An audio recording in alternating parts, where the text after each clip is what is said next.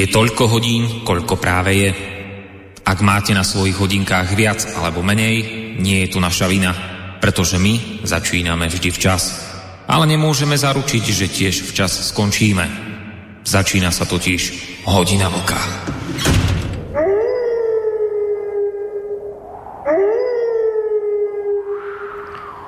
Učiteľ na prestížnej britskej škole uh, Eton College kde študovali mnohí premiéry a členovia kráľovskej rodiny, dostal výpoveď.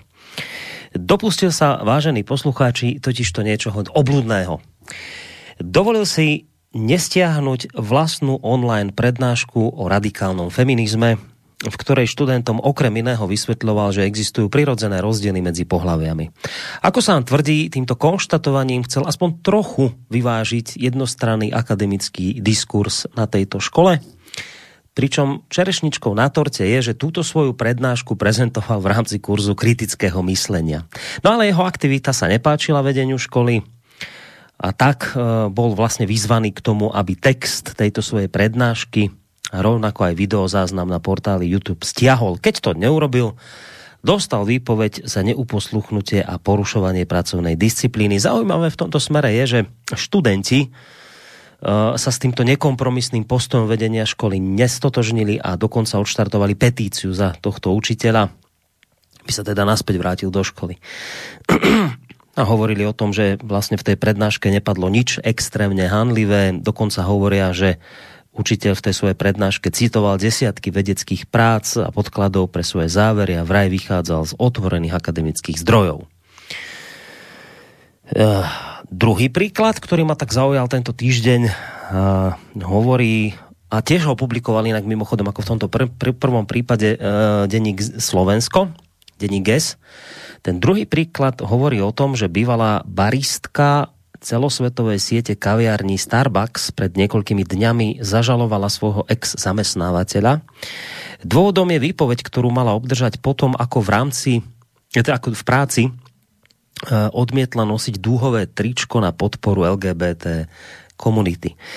Eh, prípad eh, siaha ešte do minulého roka, keď spomínaná dáma v rámci stretnutia pracovníkov v kancelárii vedúceho v pobočke v New Jersey uvidela na zemi škatulu so zamestnaneckými Pride tričkami a zaujímalo ju, že či jedno z nich, z tých tričiek dúhových, bude teda musieť nosiť aj ona, pričom teda mala byť ubezpečená, že nie, no ale Nakoniec sa ukázalo, že veľmi rýchlo bola kontaktovaná telefonickou linkou Starbucksu, ktorá má na starosti dodržiavanie etiky a predpisov a požadovala teda táto etická časť firmy vysvetlenie postoja tejto zamestnanky, na čo ona povedala, že vlastne to tričko nosiť nechce, lebo jej v tom bráni jej náboženské presvedčenie. No, tak si onedlho prevzala výpoveď z firmy. A ešte niečo do tretice z tohto súdka. Americký prevádzkovateľ elektronického burzového trhu Nasdaq e, žiada posilnenie diverzity v predstavenstvách spoločnosti, ktoré sú zastúpené v jeho rovnomennom akciovom indexe. S požiadavkou oslovil Federálnu komisiu pre cené papiere a burzy a ak toto vlastne prejde, e, tak to bude vlastne znamenať, že hm, tieto spoločnosti vlastne dostanú príkaz dôsledne zverejňovať transparentné štatistiky o diverzite v ich predstavenstvách, kde majú aspoň dve kreslá patriť zástupcom rôznorodých komunít. V prípade nesplnenia podmienky budú musieť firmy uviezť dôvody, prečo sa tak stalo. Prečo takýchto ľudí nezamestnali. Tak jeden post má patriť osobe po novom, ktorá sa identifikuje ako žena, a druhý inej nedostatočne zastúpenej menšine alebo príslušníkovi komunity LGBTQ a neviem aké ďalšie písmenka. No, tak toto, čo som vám teraz takto v rýchlosti povedal, tie tri prípady, to sú, vážení poslucháči, všetko prípady alebo také novinky zo šuplíka pod názvom Krajšie zajtrajšky ktoré sa teda očividne rok a krok po kroku blížia, pretože nakoniec počúvame zo všetkých strán, že vedci to tak vlastne praje naša občianská spoločnosť. teda aspoň to tak nejako vždy podprahovo počúvame, že ak má byť konečne tento svet krajším miestom pre život, kde sa všetci navzájom budeme milovať a rešpektovať, tak potom vlastne diverzita, inklúzia, migrácia, multikulty a tak ďalej a tak ďalej, že toto všetko sú skrátka akési základné piliere nášho nového spravodlivejšieho sveta, ktoré už vlastne v týchto časoch usilovne podopiera uvedomela občianská spoločnosť vyspelých západných krajín vyzývajúcich alebo vzývajúcich liberálnu demokraciu. Samozrejme, stále tu máme na druhej strane aj zadubencov, predovšetkým z postsocialistických krajín, ktorí sa zubami nechtami držia starých nefunkčných spoločenských modelov, tak napríklad také Slovensko, predstavte si. Tak u nás na Slovensku bol začiatkom tohto roka robený taký vlastne jeden prieskum, v ktorom zisťovali, že ako vlastne spoločnosť sa stavia k takýmto tým tradičným hodnotám versus teda k liberálnym hodnotám. No a e, tento prieskum agentúry Focus, ktorý sa konal v januári tohto roka a v ktorom sa ľudí pýtali, citujem, Niektorí konzervatívni politici varujú pred hrozbami liberalizmu, ako sú napríklad zavedenie registrovaných partnerstiev pre páry rovnakého pohlavia alebo podpora istambulského dohovoru, ktoré podľa nich narúšajú tradičné spoločenské hodnoty. Liberálni politici naopak hovoria, že musíme byť tolerantní k iným a rešpektovať ich práva a že liberálne hodnoty nie sú žiadnym ohrozením pre morálku spoločnosti. A teraz pýtali sa ľudí, aký máte na to názor vy. No a čuduj sa svete, výsledok tohto prieskumu dopadol tak, že takmer 60% dopýtaných povedalo, že zastáva v tomto smere konzervatívne postoje. Naproti tomu len necelých 36% tvrdilo opak, teda že mu imponuje liberalizmus v týchto otázkach. Takže zhrnuté, počarknuté a politicky niekto, nekorektne poňaté, slovenská občianská spoločnosť väčšinovo ultraliberálne nápady ktoré sa na nás sypú zo zahraničia, zo všetkých možných strán, ktoré ste tu počuli, tri prípady hneď v úvode tejto relácie, tak naša občianská spoločnosť väčšinovo tieto ultraliberalistické nápady odmieta.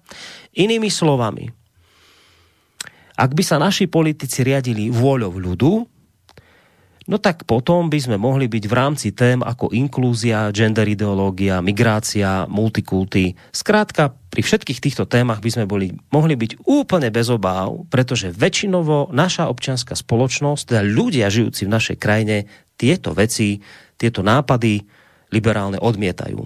A presadzujú skôr konzervatívne hodnoty. Ako som spomínal, 60% ľudí vyšiel z toho prieskumu, že si takéto niečo praje. Lenže ono je to vlastne všetko tak trochu inak, vlastne úplne inak. A ako to je, tak po odpoveď si pôjdeme do nie tak dávnej minulosti. V roku 2016 istý Milan Mazurek z ľudovej strany Naše Slovensko si dovolil vyhlásiť vo vysielaní jedného regionálneho rádia zo Žiliny túto vetu. 150 miliónov eur sa ide použiť na domy pre ľudí z cigánskych komunít. To je pre ľudí, ktorí nikdy pre náš národ, pre náš štát nič neurobili, práve naopak rozhodli sa žiť asociálnym spôsobom života a vyciciavať náš sociálny systém. My, ktorí žijeme slušným životom a pracujeme, tak na nás štát úplne kašle, zatiaľ čo týmto asociálom dá zadarmo úplne všetko. Za túto vetu, ktorá zaznela v roku 2016, bol napokon eh, tento poslanec súdne trestaný a aj potrestaný. Prišiel o, ako veľmi dobre viete, iste si na to mnohí spomínate, prišiel o poslanecký mandát, pretože sa podľa súdu dopustil úmyselného prečinu hanobenia národa, rasy či presvedčenia. Navyše dostal ešte aj peňažný trest vo výške 10 tisíc eur. Samotné rádio, v ktorom tie slova odzneli, dostalo 15 tisícovú pokutu. Prokurátor Tomáš Honc, ktorý celé toto trestné stíhanie rozbehol, verdikt súdu privítal e, s tým, že citujem, bolo potrebné rasistického extrémistu za jeho verbálne vyjadrenia voči rómskej komunite odsúdiť. No a práve po tomto výroku súdu, po tomto odsúdení poslanca ľudovej strany naše Slovensko za tieto jeho vyjadrenia v rádiu, tak po tomto verdikte súdu sa objavilo známe video predsedu strany Smer Roberta Fica, ktoré si teraz, ak dovolíte, v rámci toho dnešného úvodu trošku zvukovo pripomenieme. Smer sociálna demokracia je strana s jasnou protifašistickou orientáciou. Je nespochybniteľná a jednoznačne ovplyvňuje a bude ovplyvňovať všetky naše rozhodnutia, či už pri príjmaní zákonov alebo pri politickej spolupráci. Keby nás nebolo, Doteraz sú všetky pomníky obeti SMP zaprášené a 9. september nie je pamätným dňom obeti holokaustu a rasového násilia. Predsedovi ľudovej strany naše Slovensko Marienovi Kotlebovi môžeme však len ticho závidieť. Ako mu hlupáci z denníkov SME, N či tretí slniečkársky sektor naháňajú percentá. Viackrát som upozorňoval na to, že orgány činné v trestnom konaní a súdy často rozhodujú pod tlakom médií a nie na základe skutočných dôkazov. Rešpektujem rozsudok Najvyššieho súdu proti poslancovi Národnej rady pánovi Mazurekovi, ale zaraďujem ho do kategórie mediálnych, po ktorom budú preferencie pána Kotlebu a jeho strany utešene rásť. Milan Mazurek povedal to, čo si myslí takmer celý národ. A ak popravíte niekoho za pravdu, urobíte z neho národného hrdinu. Ak má byť rozsudok Najvyššieho súdu meradlom toho, čo je pri výrokoch na adresu Rómov trestným činom, to rovno môžu orgány činné v trestnom konaní vojsť do ktorejkoľvek kršmy na Slovensku a všetkých hostí vrátane ležiacich psov pozatvárať. No, Robert Fico potom ešte v tom zvuku pokračoval trošku ďalej, ale to podstatné sme počuli. Po týchto slovách Roberta Fica sa spomínaný prokurátor špeciálnej prokuratúry, pán Tomáš Honc, znovu zaktivizoval a podal podnet priamo na predsedu strany Smer, Roberta Fica, za schvaľovanie extrémizmu. Tie slova, ktoré ste teraz počuli, boli podľa Tomáša Honca schvaľovaním extrémizmu Honc tvrdil, že ako prokurátor na takéto konanie Roberta Fica musel reagovať, pretože predseda Smeru týmito slovami podľa neho porušil Európsky dohovor o ochrane ľudských práv a základných slobôd. Nakoniec, ako vieme, nič neuhral, jeho podnet bol zmetený zo stola. Vážení poslucháči, ten istý, ten istý prokurátor Tomáš Honc kandidoval v týchto dňoch na post generálneho prokurátora. Aj on sa podobne ako ďalší kandidáti musel zúčastniť tzv. verejného vypočúvania. A portál hrot.info si v tomto smere všimol jednu veľmi zaujímavú vec, ktorá zaváňa zo strany pána Honca katastrofálnymi, dvojakými, gumovými, keby som povedal metrami, to je stále ešte slabé slovo, kilometrami, gumovými dvojitými kilometrami pána Honca pretože práve na tom spomínanom verejnom vypočúvaní dostal tento pán prokurátor, ktorý chcel byť generálnym prokurátorom, otázku od poslankyne Petry Hajšelovej, či náhodou nebol on tým prokurátorom Úradu špeciálnej prokuratúry, kto vo februári 2018 zastavil trestné stíhanie istého pána novinára Arpáda Šolca, za jeho výrok z novembra 2017. Poďme si to trošku vypočuť. Vy ste známi tým, že bojujete proti extrémizmu v rôznych podobách. Stíhali ste napríklad Milan Mazureka, Mariana Kotlebu, uh, naredili ste stíhanie aj Roberta Fica. A chcela by som sa opýtať na status novinára Arpáda Šoltéza, ktorý ocitujem. Nie som rasista, ale vážne nemôžem vyvstať bielu spodinu. Našla som niekoľko článkov, v ktorých sa uvádzalo, že za tento výrok na novinára začala, začalo prešetrovať aj policia, ale toto trestné stíhanie zastavil istý prokurátor. V týchto článkoch sa uvádzalo, alebo uvádzala sa domnienka, že týmto prokurátorom ste bol práve vy. Viete mi to potvrdiť? Tá situácia bola v tom období, to bolo asi v roku 2016-17, vyhodnotená podľa kontextu. Znamená, že keď máte extrémistickú trestnú vec, zistujete nie gramatickú podobu toho textu, ale zistujete kontext a v akom význame to bolo povedané. A na základe lustrácie tejto osoby, tohto Arpada Šoltesa, bolo zistené, že to je nejaký, pokiaľ si dobre spomínam, že to je bojovník proti mafii, bojo, taký bojovník, za, ktorý radikálnym slovom, niečo ako Michal Havran, bojuje proti nespravodlivosti a že nejde o rasistu. Okrem toho, nemôžete čo ja viem, trestne stíhať, aj keby, aj keby ten kontext bol extrémistický, nemôžete stíhať každého za všetko, každého človeka za každé vyjadrenie na internete. Vy musíte zisťovať potenciál toho človeka ovplyvniť, ovplyvniť masy, ovplyvniť ľudí, e, aké auditorium priťahuje a tak ďalej. Čiže ak človek Ak človek jeho potenciálu zverejní nejaký status na internete, ktorých sú tisíce, stovky, tak e, okrem toho, že, že som nenašiel vtedy extremistický kontext tohto statusu, tak som si v zmysle znaleckých posudkov Európskeho súdu, ale už aj našich slovenských posudkov, posudkov vyhodnotil, že pokiaľ by, by aj ten kontext bol rasistický, nie je možné alebo nie je dôvodné takéhoto človeka stíhať. Iné je, keď vám e, vyhodí na web rasistický status predseda politickej strany a iné je, keď to urobí ja nechcem sa dotknúť pána Šolteza, človek milión, alebo človek, ktorý nemá potenciál priťahnuť auditorium. Uh, tak sa opýtam, čiže novinár nemá, hej, uh, možnosť ovplyvniť uh, väčší okruh ľudí? Uh, novinár áno, ale, ale záleží, záleží že, ako to myslel. A bla bla bla bla bla bla bla bla bla bla bla bla. Takto by som nejako mohol ďalej pokračovať za pána Honca. Takže si to, vážení poslucháči, zhrnieme. Keď povie novinár Arpart Šoltés s označikom Olforian na saku, že nemôže vystať bielu spodinu, no tak to nie je podľa prokurátora Tomáša Honca stihateľné. Prečo? No, lebo novinár Šoltés je predsa podľa prokurátora Honca bojovník proti mafii a nespravodlivosti Používa síce často radikálny slovník, ale nejde o rasistu, respektíve niekoho, kto by sa tak opakovane prejavoval.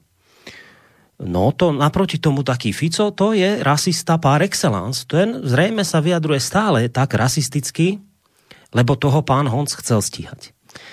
Tu Portál Hrodinfo veľmi správne oponuje, keď tvrdí, že, zati- že žiaľ Honc sa takto neriadi pri všetkých osobách, ktoré sú v rovnakej situácii, tak napríklad spomenaného predsedu Smeru Fica Honc obvinil z prečinu hanobenia národa, rasy a presvedčenia, prečinu podnecovania k národnostnej, radovej, rasovej, etnickej nenávisti v súbehu s prečinom schvaľovania trestného činu. Hoci Fica tiež nemožno, podobne ako novinára Šolca, Šoltésa, označiť za rasistu. Predsa sám Fico v tom predmetnom videu, v tom zvuku, ktorý som vám pustil, hovorí, že to bol práve on, kto presadil, že z 9. september bude pamätným dňom obetí holokaustu a rasového násilia. No pritom Šoltés používa jazyk, ktorý je rozhodne tvrdší ako ten Ficov. No ale napriek tomu podľa pána Honca Šoltés toho stíhať nebudeme. To on, stíhanie Šoltésa pán Honc zastavil ale Fico je nebezpečné individuum, ktoré treba stíhať. Prečo?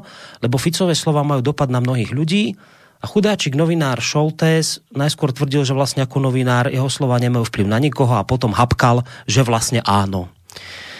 No, zaujímavú vec ešte pripomenul pánovi Honcovi počas toho vypočúvania aj poslanec Rastislav Šlosár z ľudovej strany naše Slovensko. Poďme si ešte aj jeho vypočuť. Pán Honc, vašim problémom, alebo teda problémom vašej kandidatúry na generálneho prokurátora, ktorú vnímam ja, to nie je len to, že vám sloboda slova, ktorá je teda základom demokratickej spoločnosti, e, jednak nič nehovorí, že pre vás sloboda slova zrejme končí tam, kde začínajú názory, s ktorými vy osobne nesúhlasíte. A alebo to napríklad, že ste myšlienkou možno uviazli v tom svete 50. rokov a na úrovni tých politických prokurátorov, ako bol prokurátor Jozef Urválek, alebo v to, že vidíte pomaly za každým stromom extrémizmus. E, ja vidím ten problém ešte trocha väčší a to konkrétne v tom, že a na to už aj kolegyňa Hajšelová, že vy máte v podstate taký dvojaký meter v týchto všetkých veciach, čo je veľmi nebezpečné, zvlášť keby ste sa stali generálnym prokurátorom.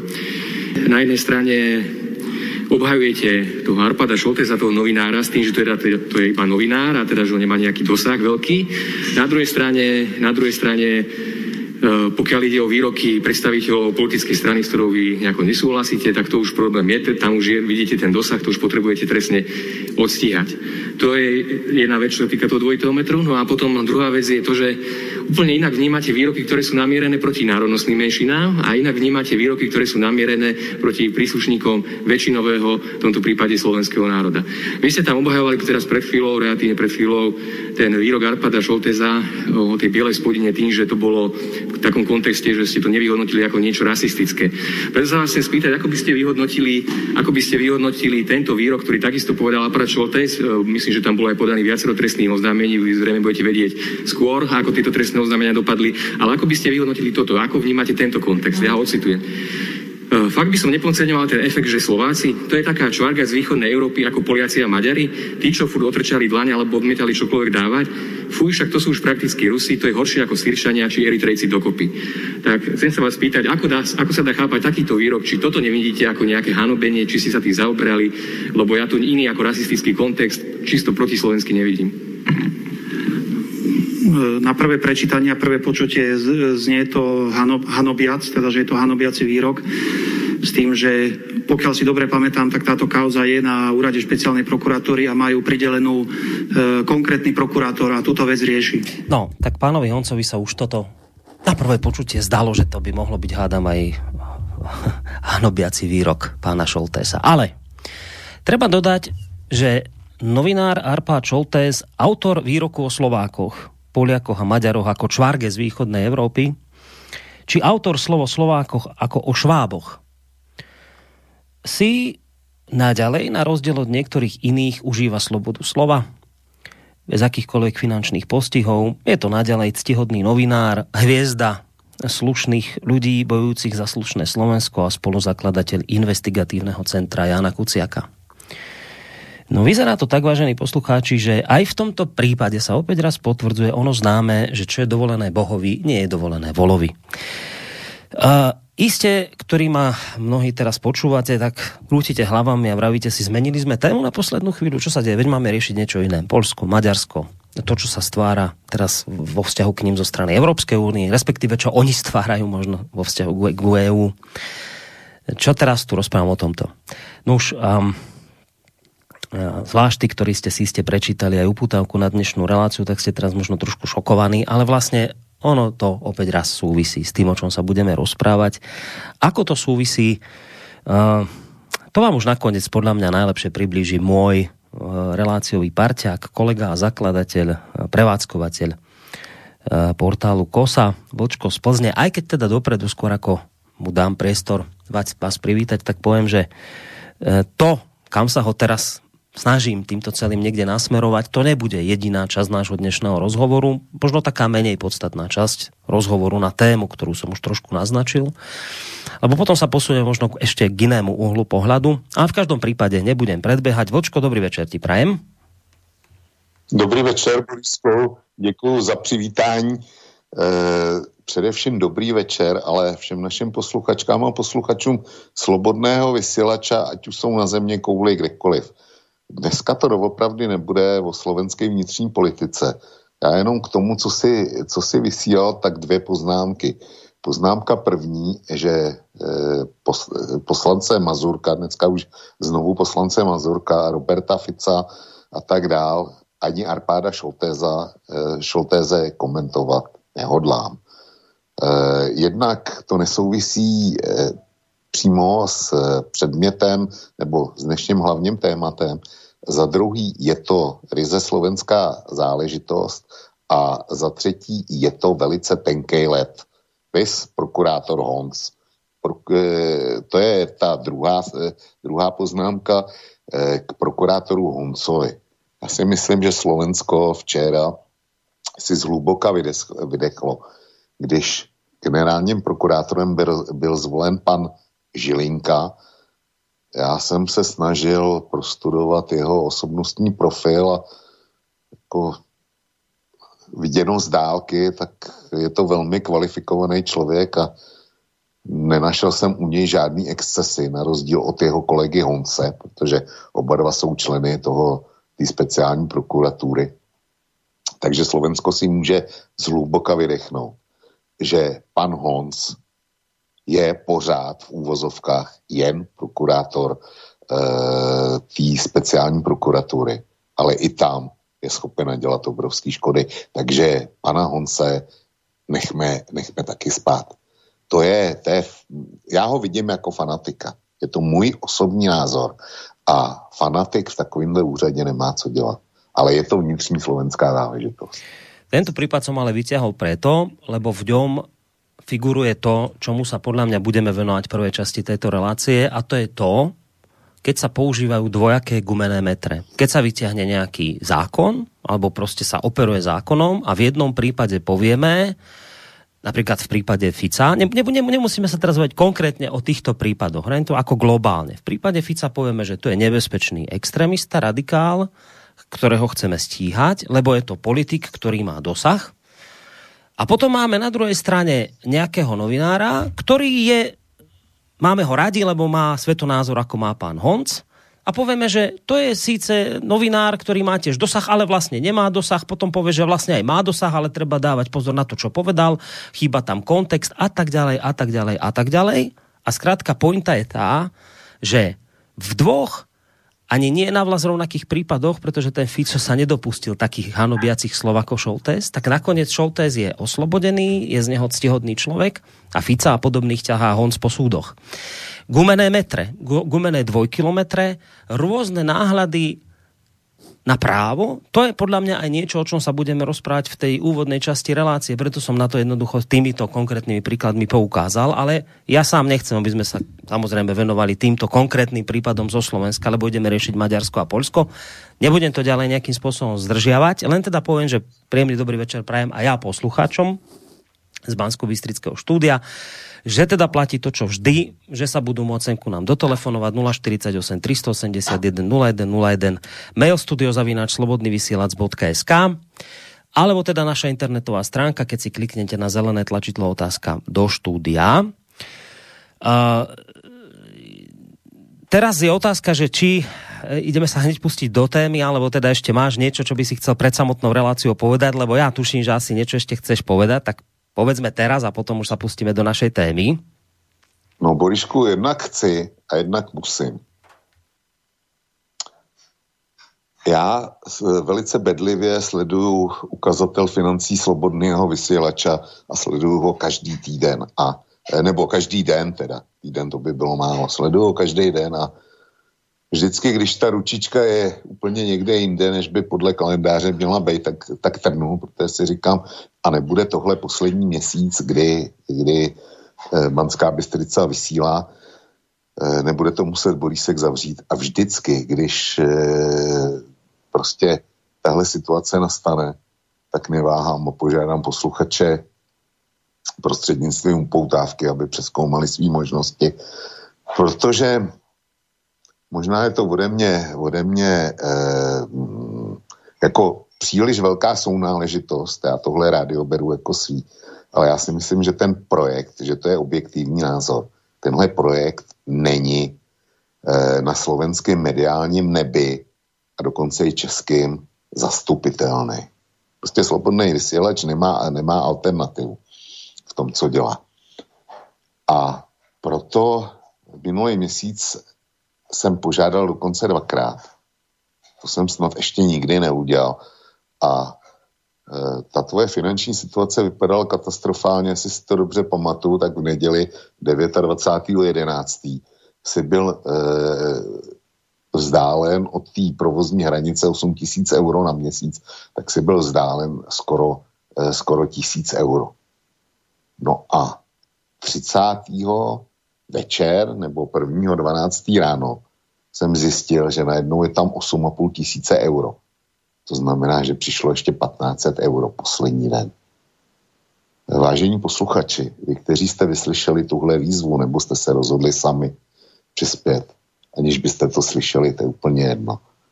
Zasloužíte si úžasný poděkování, jak vám chovám e, obrovský obdiv a speciálně bych chtěl poděkovat jednomu každému z vás, a je úplně jedno, jestli jste přijeli, eh, při, přispěli jedním eurem nebo 100, 100 eh, eury, eh, to po, poděkování si zaslouží prostě každý z vás. Ale jeden z vás, chtěl bych poděkovat do Čech jistému panu magistrovi, protože ten sám v podstatě zvrátil finanční situaci za minulý měsíc do zelených čísel. Takže pane magistře, jsme kam před váma a moc, a moc děkuju. A teďko k tomu, co si vysílal, nebo k, to, k tomu, co si řekl. E, gumový metry, to je samozřejmě problém. Proto vznikla kosa, proto vznikl slobodný vysílač. A je to ústřední téma vlastně těch našich relací, minimálně těch, v, který, v kterých účinkuju já. Ale tady máš dočinění s jinou kvalitou. My se dneska budeme bavit o právním státě, tak jak ho chce Evropská unie. Právní stát, tak jak je vyčítán Polsku, že justici si přizpůsobila do stranické polohy. Já souhlasím s názorem, že zneužití justice pro politický boj je cesta do pekel. To je prostě něco, co se, eh, čemu musí být bráněno za každou cenu. Mm. Nicméně neznám detailně situaci v Polsku, ale e, mám docela dobrý povědomí o aktivitách pana Honce. To jádro si konec, konec konců vytáh. Dvojitý metry je jedna rovina. Ale ta další a horší je zneužití justice k politickému boji.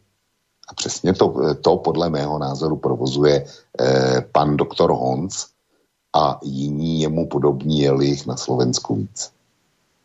A to je, to je tragédie tohle. Hmm. No a teraz od Honca sa presunieme k našej téme. Nakoniec vlastne, veď už sme to aj naznačili, že budeme sa tu baviť o Polsku, o Maďarsku, o Európskej únii, o právnom štáte. Nebudem vymýšľať koleso, nakoniec ty si to veľmi pekne opísal u seba v upútavke, myslím, na dnešnú ráciu, alebo v tom článku, neviem. Ja len naozaj základné informácie od teba vytiahnem. O čom sa vlastne dnes budeme rozprávať? Nož o tej hustnúcej atmosfére v Európskej únii, ktorá rapidne, ako si napísal, hustne. Od konca januára 2021 by mal vstúpiť do platnosti nový 7-ročný únijný rozpočet e, v, vo výške 1,1 bilióna eur plus ktorý je ešte navýšený o 750 miliard eur z tzv. fondu obnovy, ktorý vlastne má kompenzovať tie veľké finančné straty, ktoré utrpeli jednotlivé štáty vďaka teda tým opakovaným alebo preopakované koronavírusové vlny. A teraz ako ďalej píšeš, nikto však netuší, či sa tak stane, pretože Maďarsko a Polsko všetko zavetovali bruselští progresivisti nie, nie len z administratívy vedenia únie, ale predovšetkým z Europarlamentu za výdatnej pomoci predstaviteľov niektorých členských krajín, typicky Holandska, Luxemburska, Švédska, dokázali prehlasovať, že čerpanie únijných fondov a to tak toho riadneho rozpočtu, ako aj fondu obnovy, bude teda ponovom umožnené len tým krajinám, teda len tie krajiny budú môcť dostávať peniaze z týchto zdrojov, ktoré nebudú porušovať princíp tzv. vlády práva.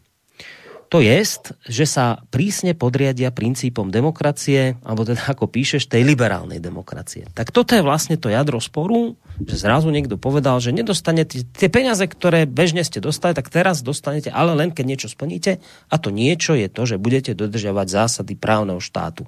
Maďari sa na to postavili spolu s Poliakmi a povedali, že v žiadnom prípade takéto niečo neprichádza do úvahy. Na čo teda oni zablokovali rozpočet a povedali, kým budete toto od nás vyžadovať, my rozpočet ne, neschválime a budeme ho dovtedy vetovať. No, o tomto sa dnes budeme rozprávať, ale nie len. Tak poďme začať, hádam tým, že ako sa vlastne ty, Vočko, stáveš, aby sme zhruba vedeli, ako to celé ty vnímaš k tej novej požiadavke zo strany Bruselu, že teda ponovom, ponovom má byť to čerpanie financí z rozpočtu, aj čerpanie peňazí e, z fondov európskych, rôznych, tých obnovných, že má byť teda umožnené len tým krajinám, ktoré nebudú porušovať princíp tzv. vlády práva. Um, Ty si pritom tvrdým kritikom Polska za jeho reformu justície, kritizoval si ho tu neraz v týchto reláciách, nakoniec aj samotného Orbána, Maďarsko. Nemal som pocit, že by si okrem možno migračnej krízy a riešenia migrácie zo strany Maďarska nejako horel extrémnou láskou k Orbánovi. Čiže skôr ťa vnímam ako kritika týchto krajín tak ma naozaj zaujíma, že či teda ty, a to sa fakt pýtam, či ty e, to opatrenie, ktoré teraz e, zaznieva z Bruselu, že či ho vítaš, alebo to vnímaš ako veľmi nebezpečný krok a nie správny. No tak já to vnímám e, naprosto jednoznačně jako krok nebezpečný a který, který popírá smysl existence Evropské unie a společní principy. Já nemám to, nemám to eh, jaksi vytažený ze vzduchu. Já si vždycky věci snažím nějak e, fundamentálně zjistit a nebo promyslet. A pro mě je rozhodující ústava každého, každého státu, protože to není tak, že by z Evropské unie vznikly členské státy, ale ta geneze je přesně opačná. Tudíž, že členské státy stvořily Evropskou unii a oni, oni nejen vytvořili, oni financují, oni drží při životě a bez členských států je Evropská unie prázdný pojem. Na rozdíl od toho, kdyby Evropská unie zanikla, tak eh, členské státy fungují eh, sami o sobě dál. A každý z těch členských států má svoji ústavu. A v každý té ústavě je, je, je základním článkem něco, co my máme článkem podstavcem jedna. A tam je napsáno, Lid je zdrojem veškeré státní moci, vykonávají prostřednictvím orgánů moci zákonodárné, výkonné a soudní. E, pak jsou takové věci jako referendum a k čemu slouží e, státní moc a tak dále. Ale ta věta, že zdroj vší moci je lid, tak to máte v ústavě vy. To mají v ústavě Spojené státy, Německo, Francie, úplně každý. A vždycky je to, vždycky je to buď v preambuli, nebo, nebo v jednom z prvních článků. Jestliže lid, já z toho dovozuju, že jestliže lid je zdrojem veškeré moci a vykonávají prostřednictvím orgánů moci zákonodárné, výkonné a soudní, tak v dalších odstavcích eh, všech ústav je, jakým způsobem tu moc vykonává, že je to prostřednictvím eh, svobodných a férových voleb. Jo, a ty, ty, ty prostě generují moc zákonodárnou, ta generuje z pravidla moc výkonou, někdy, někdy v těch přímých volbách, jako třeba ve Francii, eh, kde je prezidentský systém, tak tam volí, tam volí teda lid přímo prezidenta, čili jednak moc zákonodárnou, i moc výkonou. U vás a u nás je moc výkona eh, generována zprostředkovaně přes parlament, ale vždycky je to ten lid. Ergo kladívko pro mě platí, že základem demokratického státu vedle lidu jsou taky svobodný a férový volby. To je základní atribut, na kterým stojí úplně všechno. A nyní jsme kon... Vlčko, skúsi tam dať čo pre, prepnúť. Ak, Vlčko, ak sa ti dá... Európskeho parlamentu, Európsky... Ak sa ti dá, skúsi tam niečo prepnúť no, u seba, no. lebo nejako nám vypadávaš teraz dosť. Tak poď, počkej, tak já, já si přepnu teda... Skús si tam dačo poprepínať. Internet. No. Lebo teraz nám to moment, trošku moment. ruší. Jo. Moment. Tak já zkusím změnit síť a uvidíme, co bude. Teraz je to dobré, ale sem tam nám vypadneš a potom je to škoda, že nepočujeme všetko. Tak ak možno by to pomohlo, tak skúsme poprehadzovať. Jo. Slyšíme se? Počujeme, Slyšíme se? počujeme, dobre. Môžeš pokračovať. Tak mám, mám vyměněnou síť. Dobre. Zkrátka, zdrojem vší moci je lid a lid si volí e, ve svobodných volbách e, to, co dělá stát státem. A nyní Evropský parlament říká, že je potřeba přeskoumat, jestli v jednotlivých zemích členských zemích je dodržována vláda práva. Já se k tomu vrátím e, a teď se podívejme, jakým způsobem je definována ta vláda práva. Eh, já jsem si to našel eh, v něčem, co se jmenuje oficiálně konsolidované znění smlouva, smlouvy o Evropské unii. V žargonu se tomu říká Lisabonská smlouva. U ní skoro nikdo nečet, protože to hrozně hrozně dlouhý, ale já jsem se e, s tím trošku popasoval jenom ze začátkem. A jde o článek dvě, kde se konstatuje, Unie je založená na hodnotách úcty k lidské důstojnosti, svobody, demokracie, rovnosti právního státu a dodržování lidských práv, včetně práv příslušníků menšin. Tyto hodnoty jsou společné členským státům ve společnosti vyznačující se pluralismem, nepřípustností diskriminace, tolerancí, spravedlností, solidaritou a rovností žen a mužů. Proti tomuhle článku 2 nemůžeš mít absolutně žádný e, námitky. To je, s tím musí každý rozumný člověk souhlasit. Jenomže to je, to je jediný místo, aspoň z toho, co jsem z ní dokázal přečíst já, kde je zmínka o tom právním státu, na jehož dodržování, zásad dodržování právního státu nyní chce Evropská komise, Evropský parlament a podstatná část e, členských států Evropské unie vázat výplatu prostředků e, z, Evropský, z pokladny Evropské unie. Jenomže nikde nenajdeš další definici, nějakou výkladovou definici toho, co to ten právní stát je a jaký atributy má. A já říkám se svým laickým rozumem, že právní stát je to, pokud jsou dodržovány, eh, pokud je dodržována ústava eh, konkrétního členského státu, protože ty ústavy nejsou stejný. Přece si v Bruselu nikdo nemyslí, že Česká ústava je stejná, do písmene stejná a obsahově stejná jako třeba ústava portugalská nebo, nebo ústava finská. Proč bychom ji měli mít stejný? Co roznění? To znamená, že každý stát si, si ty potřeby, ty základní potřeby promítá do e, svého právního pořádku přece jenom trošku jinak. Kde někdo zjistil, že Evropská unie je e, oprávněna posuzovat dodržování ústavy v takových těch e, niancích, dodržování ústavy jednotlivých členských zemí. Ano, myslím si, že se shodneme na tom, že pokud by někde hrozilo, že volby budou zmanipulovaný, že volby budou všelijak posouvaný, účelově e, vytvářený volební celky, což se ale děje, bě, běžně děje například ve Spojených státech.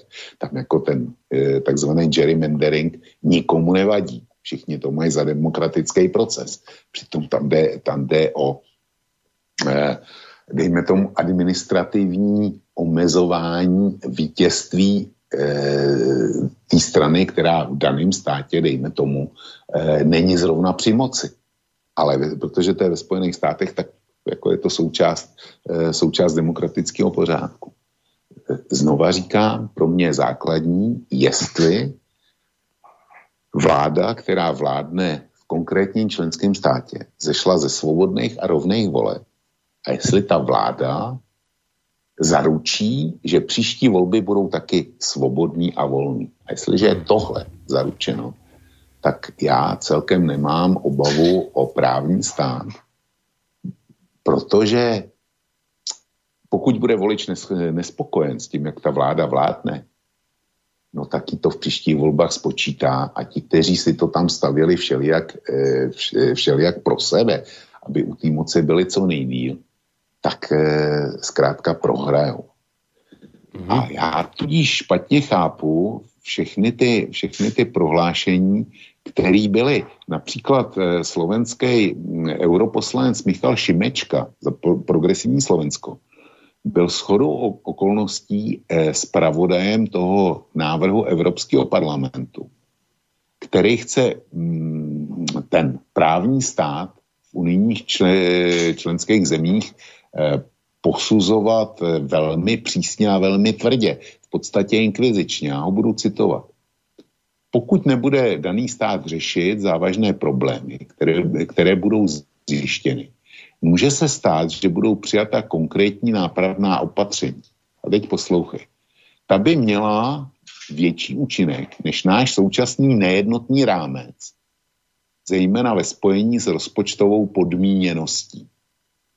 Takže zpravodaj Evropského parlamentu s tím nesmyslem, skoro okolností teda slova, tak konstatuje, že ta změna, kterou chce prosadit Evropský parlament, by měla eh, dosáhnout větší účinku než náš nejednotný rámec. Z toho já, z toho já eh, vy, eh, vyvozuju jako laik opět, že teda ten takzvaný právní stát existuje ve spoustě výkladů, ve spoustě variant, podle toho, jak ho zrovna kdo vidí, a najednou to má být měřítko. To, co navrhuje Evropský parlament, to, co navrhují eh, to, co navrhují vlády některých zemí, tak jak si to představují, to, co navrhuje Evropská komise, tak oni říkají, právní stát musí být dodržen. Ale už neříkají, co to je právní stát. Právní stát bude zřejmě to, co si někdo na nějakém zasedání odhlasuje a když, když se změní podmínky, tak právní stát bude, bude, něco, bude vypadat zase úplně jinak. Jo. Takhle nemůžeš nikoho e, omezovat v jednání, nebo respektive nemůžeš posuzovat e, ničí jednání. Jestliže má být někde uplatněna nějaká sankce, a to v, o tu v, daný, v daném případě jde, tak musí být jasně vymezená hranice, která odděluje jednání, který je v pořádku, od jednání nelegální. Ale tady to nejde. A zcela jasně, nebo e, zdá se, že zcela jasně z toho kouká e, politický kalkul. A navíc politický kalkul, který jde, e, který, e, jak se říká, že cizí orgán nebo cizí entity budou vykládat počínání legálně zvolených eh, parlamentů a vlád členských zemí podle toho, jak to vidí oni. Mm-hmm. Ne podle toho, jak to vidí konkrétní volič. Jo? Prostě Matovič byl zvolen eh, slovenskou veřejností a, a celá ta jeho vláda. A já zastávám názor, že právo soudit tuhle vládu má ne výhradně, a já bych řekl, že výhradně, pouze slovenský volič. Já to můžu komentovat a říkat, tohle je můj názor a to je, tohle se mi nelíbí, ale to je tak všechno. Ale je tady někdo, kdo říká na mém místě, kdo bude na mém místě vybaven pravomocí říkat, tohle se mi nelíbí na současný slovenský vládě. A protože se mi to nelíbí a protože si myslím, že e, na Slovensku by to mělo fungovat jinak, tak e, mám oprávnění Slovensko sankcionovat. To nejde. To je první námitka. Druhá námitka je, že když už jsem u toho byl, e, u toho zkoumání, tak e, jsem šel dál a No, že nám to zase vypadáva nejako. Tak to je špatně. No, protože to, to není na síti. Aha, no dobre, teraz ťa počujeme. Mhm. Teraz počujeme.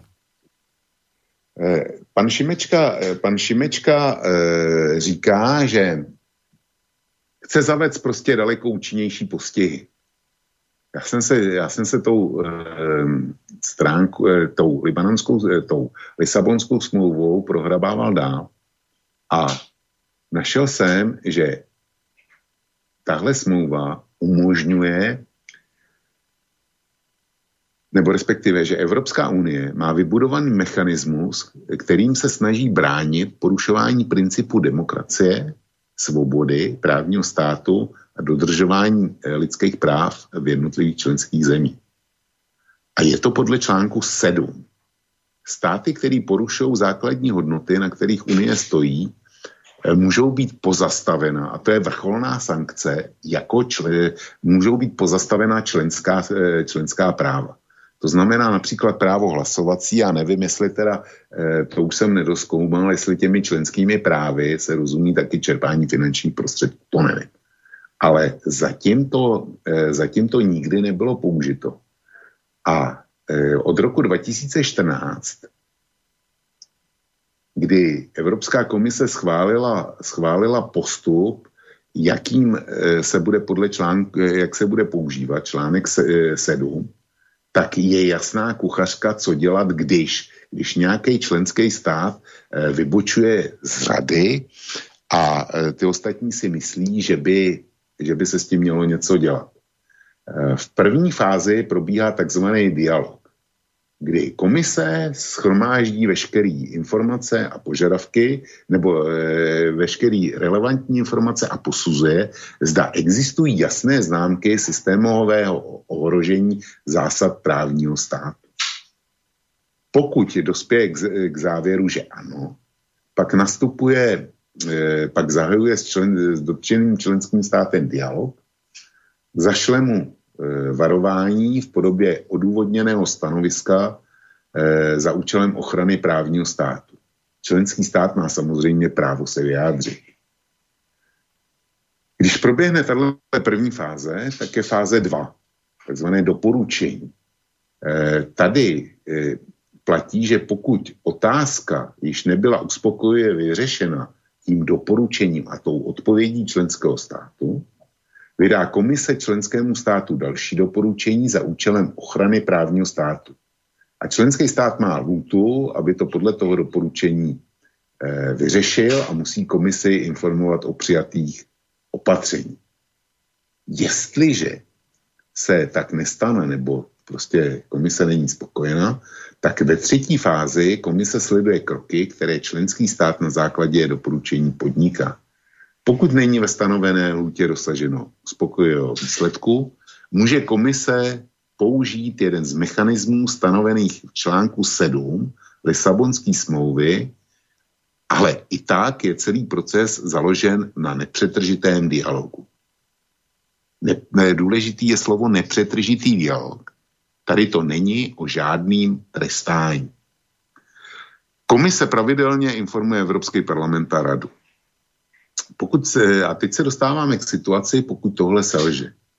Pokud tohle selže, můžou být členskému státu pozastavena hlasovací práva evropských institucích. Takže jde o hlasovací práva, ale nejde o finanční postih. Čiže toto je, toto, čo teraz hovoríš, to je momentálne to je dlhodobo zákot... mechanizmus. súčasný mechanizmus, podľa ktorého sme sa riadili, ten je zakotvený v Lisabonskej zmluve že teda dá sa vymáhať takýmto spôsobom dodržiavanie právneho štátu od tých štátov, ktoré Přesný, podľa tak. Bruselu sa odklonia z tej cesty. Čiže takto to je, doteraz bolo definované. Ale ešte, ale ešte to není celý. Jo? To je pro případ, že se teda nedomluví. Že, že ten členský stát vzdoruje dál a má jiný názory než Evropská komise. Tak co se děje potom? Tady jsou, tady jsou čtyři kroky, nebo pět, pět, pět kroků. V tom, prvním, v tom prvním kroku na odůvodněný návrh jedné třetiny členských států nebo Evropského parlamentu nebo Evropské komise může rada, Evropská rada, což, jsou, což teda není parlament, což není Brusel, ale jsou to předsedové vlád a prezidenti členských zemí, ty tvoří Evropskou radu, tak tahle rada většinou čtyř pětin svých členů po obdržení souhlasu Evropského parlamentu může rozhodnout, že existuje zřejmě nebezpečí, že některý členský stát závazně poruší hodnoty uvedené v článku 2.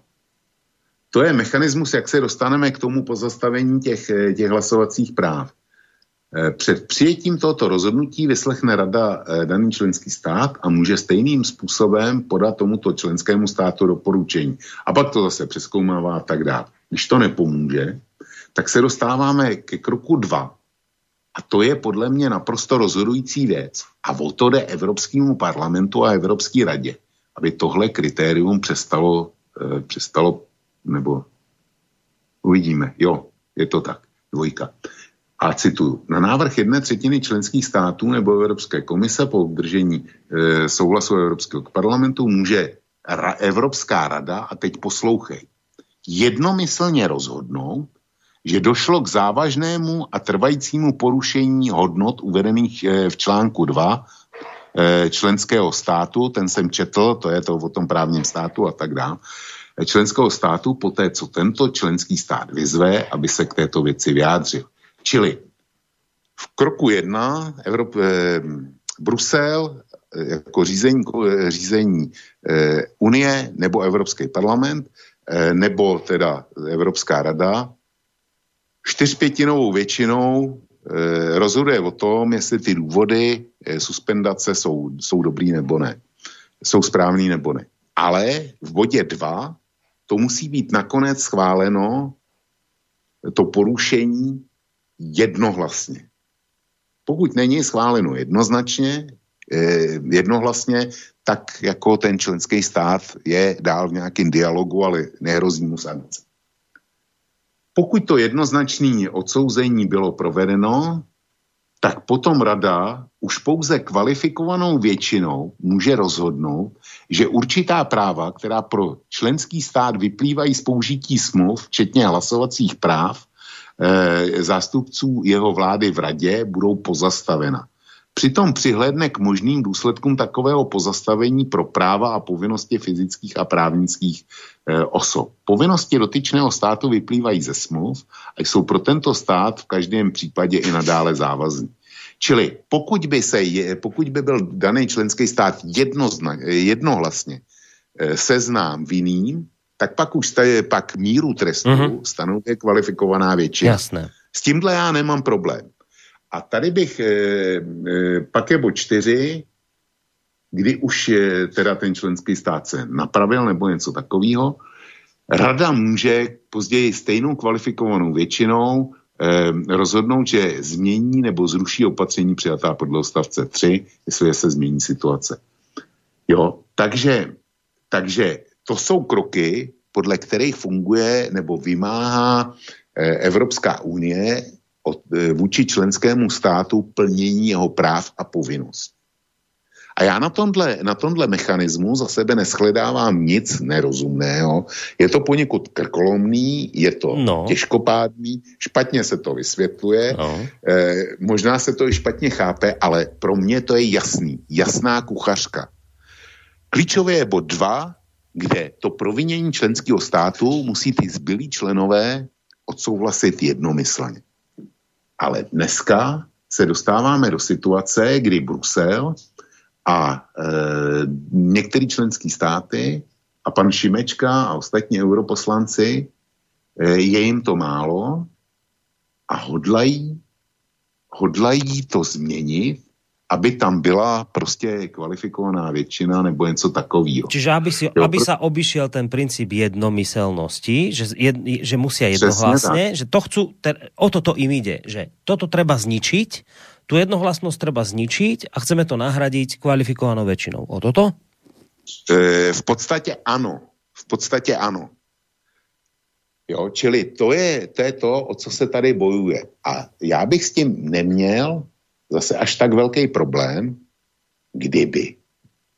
Kdyby za prvně byl jasně kodifikovaný právní stát, kdyby to neumožňovalo e, různý výklady, kdyby jsme nebyli svědkem, eh, svědky nekončícího liberálního aktivismu, ba, ba fundamentálního fanatismu. Ty si, ty si eh, v úvodu přečetl tři případy, který se tři případy konkrétního prosazování liberalismu za každou cenu, eh, když jeden byl eh, jako v naprostém rozporu s principem akademické svobody. To, to byl ten první případ. Ten druhý případ byl v přímém, ten Starbucks, to byl, to byl přímý rozpor s právem na svobodu vyznání a ten třetí, to, to, to jsem zapomněl, co už to bylo, ale to je jedno. Hmm. To jsou prostě právo na ak- právo akademické svobody, to je něco nedotknutelného a mimochodem je to, je to e, vyčítáno a, má, e, a v podstatě chtějí to sankcionovat vůči Maďarsku. Tohle to je ta e, Sorošova univerzita. Jo. Tak ve Velké Británii je za to, je za to suspendovaný profesor e, elitní univerzity. E, svoboda vyznání, když jde o, dejme tomu, muslimský vyznání, tak je to naprosto nedotknutelná záležitost, ale když to, eh, když to praktikuje eh, nějaká pracovnice eh, kaváren, kavárenského řetězce Starbucks, tak jako to nic neznamená, tak za to dostane výpověď. Čili tady, tady jsme pod tlakem liberálně fundamentálního fanatismu. A mhm. ten tlak, ten tlak jako zesiluje. A e, po, pokud by, a teďko řeknu něco, co se, co se posluchačům líbit nebude, pokud by se Polsko a Maďarsko postavili na odpor tomuhle, tak zase, tak já bych jim pouze tleskal. A vtip je v tom, že tahle verze Poláci a Maďaři bojují proti zlýmu Bruselu a proti jeho vymyšlenostem, protože mají zdravý rozum a chtějí uchránit naše hodnoty. Jenomže ono to takhle bohužel není. Dobre, a, dobre. Prečo tvrdíš to, čo tvrdíš, k tomu pôjdeme o chvíľku, len ešte niekoľko doplňujúcich otázočiek malých k, k tomu. Čiže ak som ťa počúval celý ten čas správne, tak ty hovoríš okrem iného z toho všetko, čo zaznelo, že vlastne ten problém je v tom, že okrem iných vecí, že nemáme presne definované, čo to je ten právny štát. Keď si sa aj pozeral do Lisabonskej zmluvy, tak ti z toho vyšlo, že dokopy stále nevieme, čo to vlastne je, že sa to dá ohýbať tak, ako si to niekto praje. Druhý problém je ten, že kto je ten, kto si to bude ohýbať, ako si to praje. No hovoríš, no tí, ktorí sa silou mocou snažia presadiť takí tí ultraliberálni aktivistickí honcovia, ktorí sedia v tom parlamente európskom, ktorí sa silou mocou snažia presadiť, aby už neplatila v prípade potrestania nejakého štátu, ktorý sa nespráva, ako sa má správať podľa nich, aby už neplatilo to, tá zásada jednomyselnosti, ale my si tam pretlačíme, že tam to bude kvalifikovanou väčšinou a vravíš, že toto je veľmi nebezpečné. Len teraz, vieš, ty sám si niekoľkokrát tejto relácii hovoril, že Európska únia ako moloch je proste ne, neakcie schopná v rôznych ekonomických, hospodárskych otázkach, že tu čelíme výzvam zo strany Číny, Ameriky, neviem koho, a nevieme sa hýbať, lebo sa furt hádame.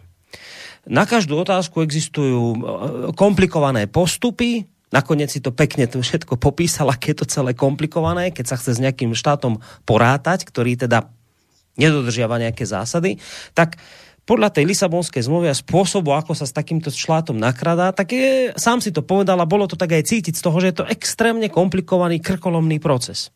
Navyše potom ešte narazíš na, na ďalšiu prekážku nejakej jednomyselnosti a nakoniec konštatuje, že vlastne sme to riešili 3 roky a nikam sme sa neposunuli, lebo jeden člen robí problém, lebo neviem niečo.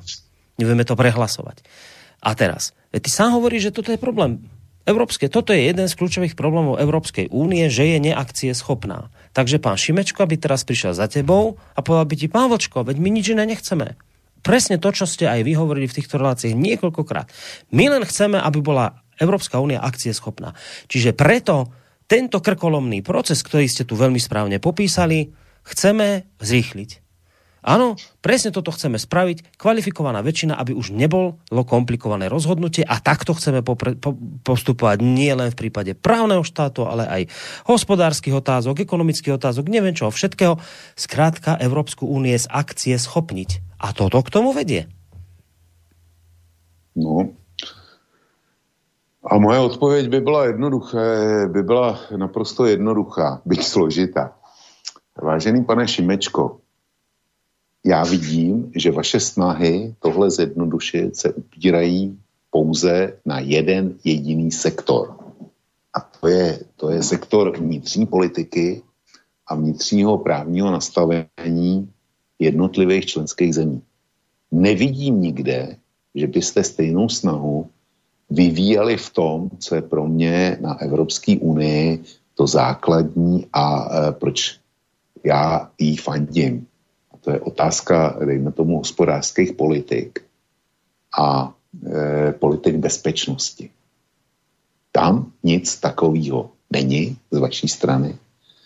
Nevidím žádný posun, když se mají přijmout e, v krizových situacích vy, vy, teda migrační vlna, tak tam dojde k tomu, že přestože existuje evropská směrnice zvaná Dublin 2, která jasně určuje postupy, pokud přijde nelegální migrant na území Evropské unie, tak si jeden z členských států dovolil Dublin 2 vysadit z platnosti svým vlastním rozhodnutím. A nikdo s ním ani nezahájil nějaký řízení podle, podle článku 7. Vůbec se o to nikdo ani nepokusil. na to, aby jednala nějaká kvalifikovaná většina. A přitom to způsobilo, že do Evropy přišlo asi 1,5 milionu e, z valné části. Ne, ne, ne, netvrdím, že to je většina, ale, ale jistě nepominutelná část e, naprosto nekompatibilních lidí, kteří se nestotožňují e, s našima hodnotama, který tyto hodnoty hodlají popírat a hodlají po, po, proti něm bojovat. A dokonce některý už tady e, dokázali spáchat velmi krvavý e, zločiny s řadou mrtvých. Kdybych viděl, že vy vyvíjíte stejnou, e, stejnou snahu zjednodušit řízení Evropské unie e, v ekonomice, ve vnitřní a vnější bezpečnosti, a tohle, že je součást, když už, když už to budete zjednodušovat všechno, aby jsme mohli rozhodovat rychlejš, eh, kvalifikovanějš a líp, když je to potřeba, tak se skřípěním zubů s tím budu souhlasit. Nerad, budu se toho bát a budu po vás požadovat, abyste kodifikovali ten právní stát.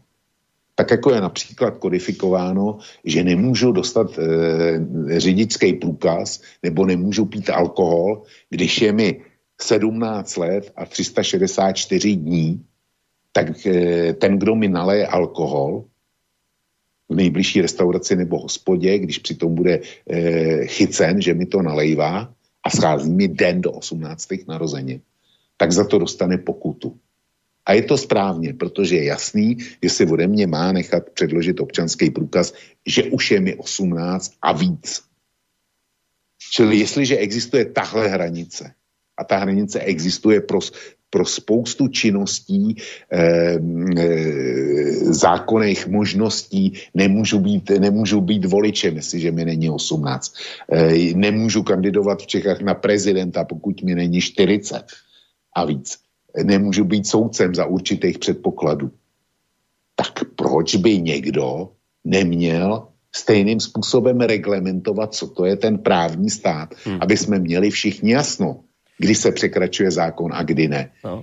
Pán Šinačka to očividne vie, čo je právny štát a je mu podobný. Ja nebudem dnes volať uh, jednotne Honcovia. To... Predstavte si pod tým, čo len chcete, však preto som ten úvod aj tak nastavil, aby sme vedeli, o kom sa bavíme. Jedna ešte vec k tomu a potom ideme k tým výhradám, ktoré máš, ktoré už asi nebudú tak veľmi tešiť poslucháčov, ale nevadí. Ešte jedna vec. Keď som ťa správne počúval, okrem iného si hovoril, že ťa na tomto celom rozčuluje aj to, že Veď nakoniec je to tak, teraz to zjednoduším, že v skutočnosti jediným nositeľom moci v štáte je volič, občan. A tu sa ti nepáči, že mm, ako keby Európska únia, respektíve Európsky parlament sa tu snaží presadiť niečo, že, že vôľa niekde niekoho mimo štátu bude nadradená tomu, čo si prajú voliči v tých krajinách. No ale teraz, že taká výhrada, veď, no ale nedieje sa to už dávno? Veď nakoniec, ja som presne preto vytiahol tie príklady v úvode, tie tri kde ľudia prichádzajú o prácu, lebo sa, lebo sa niekto si dovolil, ja neviem, no však som to menoval, čo sa dialo. Uh, dovolil si nejakú prednášku nestiahnuť, kde hovorí o tom, že radikálny feminizmus existuje, tak ho vyhodia z práce. Abo nejaká pani nechce nosiť LGBT tričko, tak ju vyhodia z práce. Abo nejaký Nasdaq, neviem čo tam, tie burzové, neviem čo, domy, ten, ten proste bude presadzovať nejakú inklúziu vo firma, musí tam byť nejaké zastúpenie človeka, ktorý sa cíti ako žena, či čo. Ale pritom, veď keď sa pozrieš napríklad na Slovensku, preto som to vyťahol, keď sa pozrieme na Slovensku, čo si praje ten volič, čo si praje ten nositeľ jedinej moci, no tak hovorím, že 60% týchto ľudí si praje konzervatívne hodnoty. Ale na to každý kašle. Lebo v skutočnosti, keď povieš napríklad, že na Slovensku odmietame istambulský dohovor, lebo za tým vidíme nejaké, ja neviem, konkrétne ohrozenia, tak sa tu spustí nenormálny jav, jav ktorý je spôsobený tým, že tu politické mimovládky financované cez eurofondy začnú robiť všetko možné, aby presviečali väčšinu, že to vidí zlé. Čiže my tu, my tu nemáme nejaký novodobý fenomén, ktorý nám tu teraz vznikol tým, že tu niekto chce a na základe nejakého právneho štátu požadovať niečo alebo akože správať sa nadradene. Veď to tu už nefunguje takto dlhovočko. Veď, ne, veď keď, keď 60% to... ľudí odmieta to, čo ti tu tlačí Brusel cez svoje mimovládky, tak to nie je to isté? Ne, Borisku, to, to není.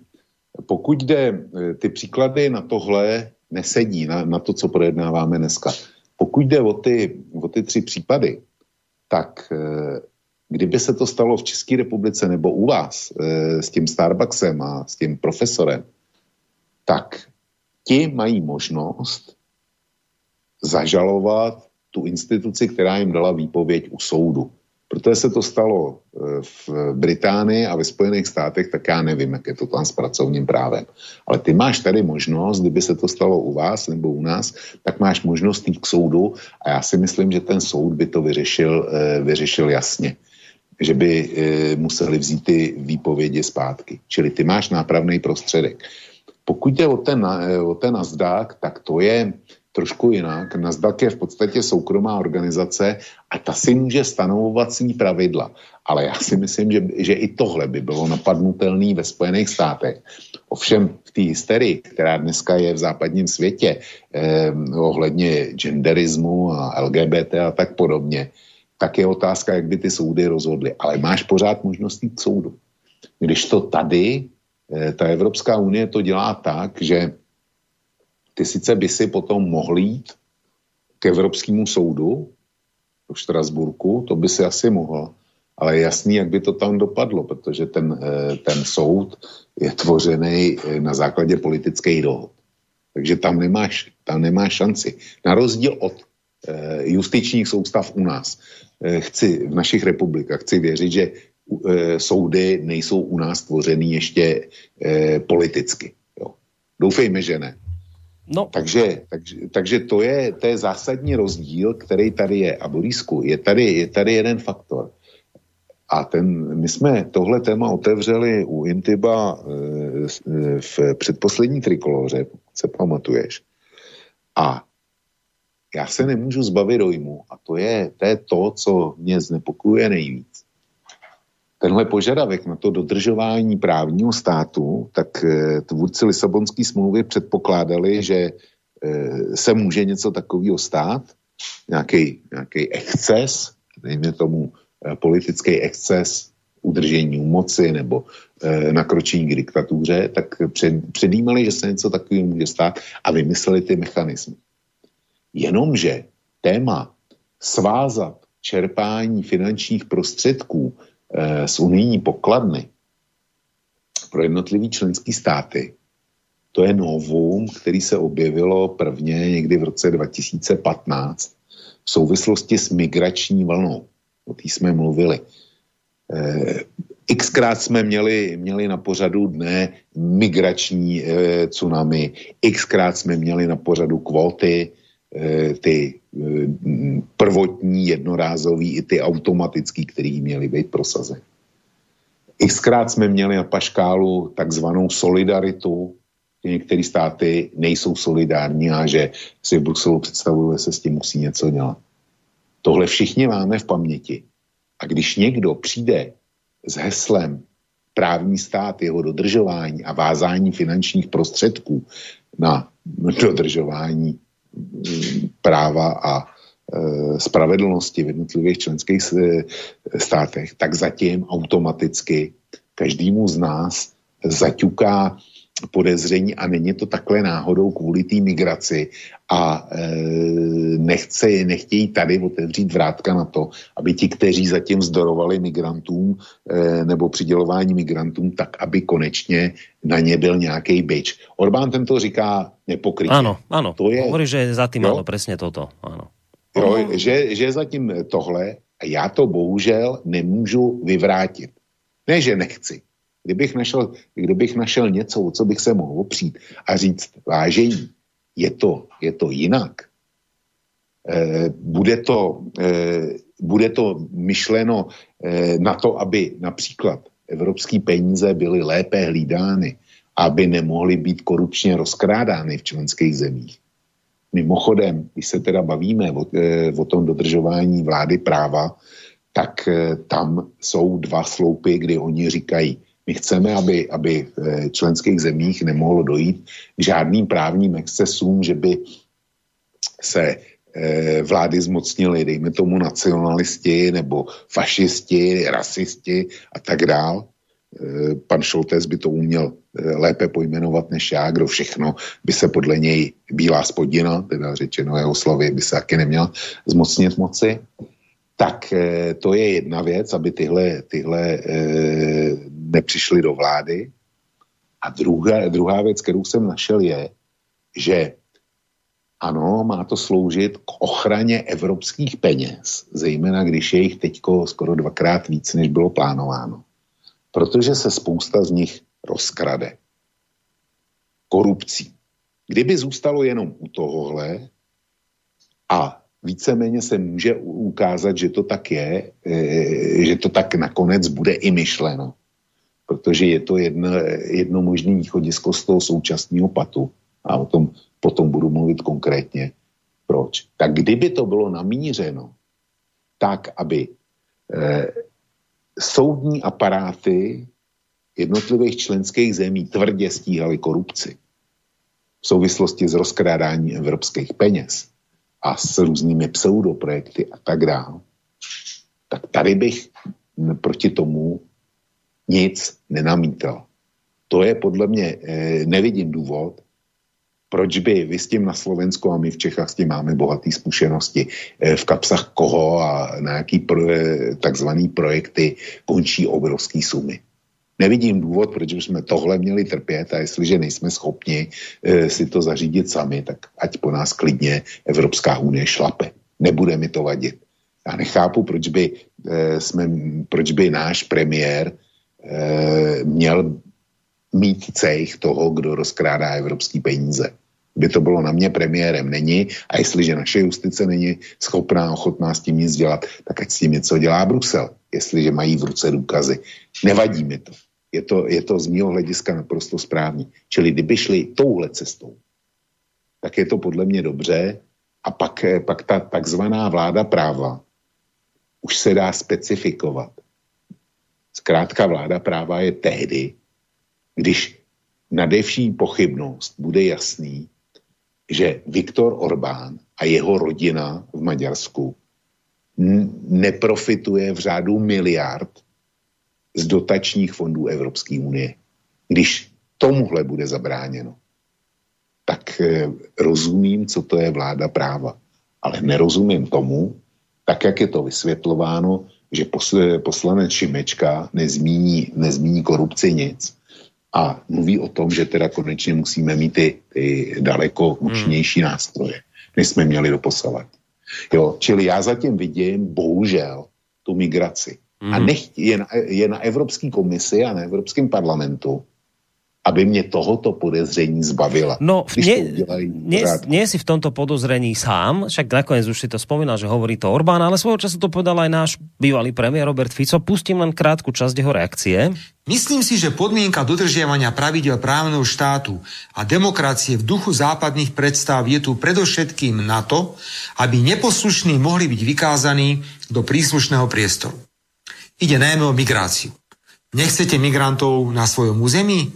Tak si nájdeme niečo u vás v oblasti právneho štátu a skončili ste s čerpaním peňazí z fondov Európskej únie. A on potom pokračuje ďalej, ale v podstate zaznelo to, čo hovorí aj Orbán, čo si naznačil aj ty, že toto reálne hrozí. A teraz, my, žiaľ, musím opustiť už túto tému, aj hoci, hoci by som nerád, lebo ešte veľa sa dá o tomto rozprávať a musíme to posunúť už ďalej, lebo pozerám na čas naozaj najvyšší čas, aj dlhšie sme sa rozprávali o tej časti, kde som ani nechcel toľko sa o tom vadi, rozprávať, nevadí teraz, keď toto počujeme, že však hovorí to Fico, povedal to Orbán, naznačuješ to aj ty, že keď to poviem zjednodušene, tak my tu máme teraz vlastne ten problém, že niekto sa nám tu snaží zviazať peniaze z, z rozpočtu Európskej únie, do ktorého mimochodom prispievame aj my, sami. A ešte peniaze z fondu obnovy po koronakríze, niekto sa nám to snaží zviazať s tzv. princípom dodržiavania nejakého právneho štátu, ale v skutočnosti ten niekto naozaj vlastne nás len chce takto vydierať. Možno, že teda keď nezoberete migrantov, nedostanete peniaze. Ak by to bolo takto, ako to naznačuje Fico, ak by to bolo tak, ako to hovorí Orbán nepokryte a ako máš obavu aj ty, tak potom sa každý súdny človek pýta, a prečo pre Boha nestojíme v tejto chvíli po boku Maďarska a Polska a nebojujeme spolu s nimi? To sme sa zbláznili? To v tejto chvíli chceme tu už nasačkovať migrantov, alebo čo sa pre Boha deje? To je otázka nikoliv pro mě, to je otázka pro e, předsedu vaší vlády nebo pro e, ministra zahraničí e, vaší republiky, toho já tady mám někde taky. E, snad to najdu. Jo, tadyhle to je. Dejme tomu, že si ji položil panu Korčokovi, jo. A ten vyjevil kromě jiného toto. To je to, co nás spojuje. Evropská unie je na prvním místě unii práva. Nevnímám to jako něco, co nás z Bruselu zatěžuje, ale naopak jako něco, co nám pomáhá v domácí agendě. Řekl váš při jisté příležitosti teďko eh, po tom maďarském a polském vetu řekl váš pan eh, minister zahraničí Korčo. Takže já ti líp ne, odpovědět nemůžu, proč mlčíme my v České republice je, myslím, zřejmý. Předseda vlády Andrej Babiš a jeho Imperium Agrofert tak to je jeden z největších zaměstnavatelů a e, obrat, já nevím, 300-400 miliard korun No ale víc než polovičku z toho dělá na území eh, teda mimo, mimo území České republiky, čili na území Unie.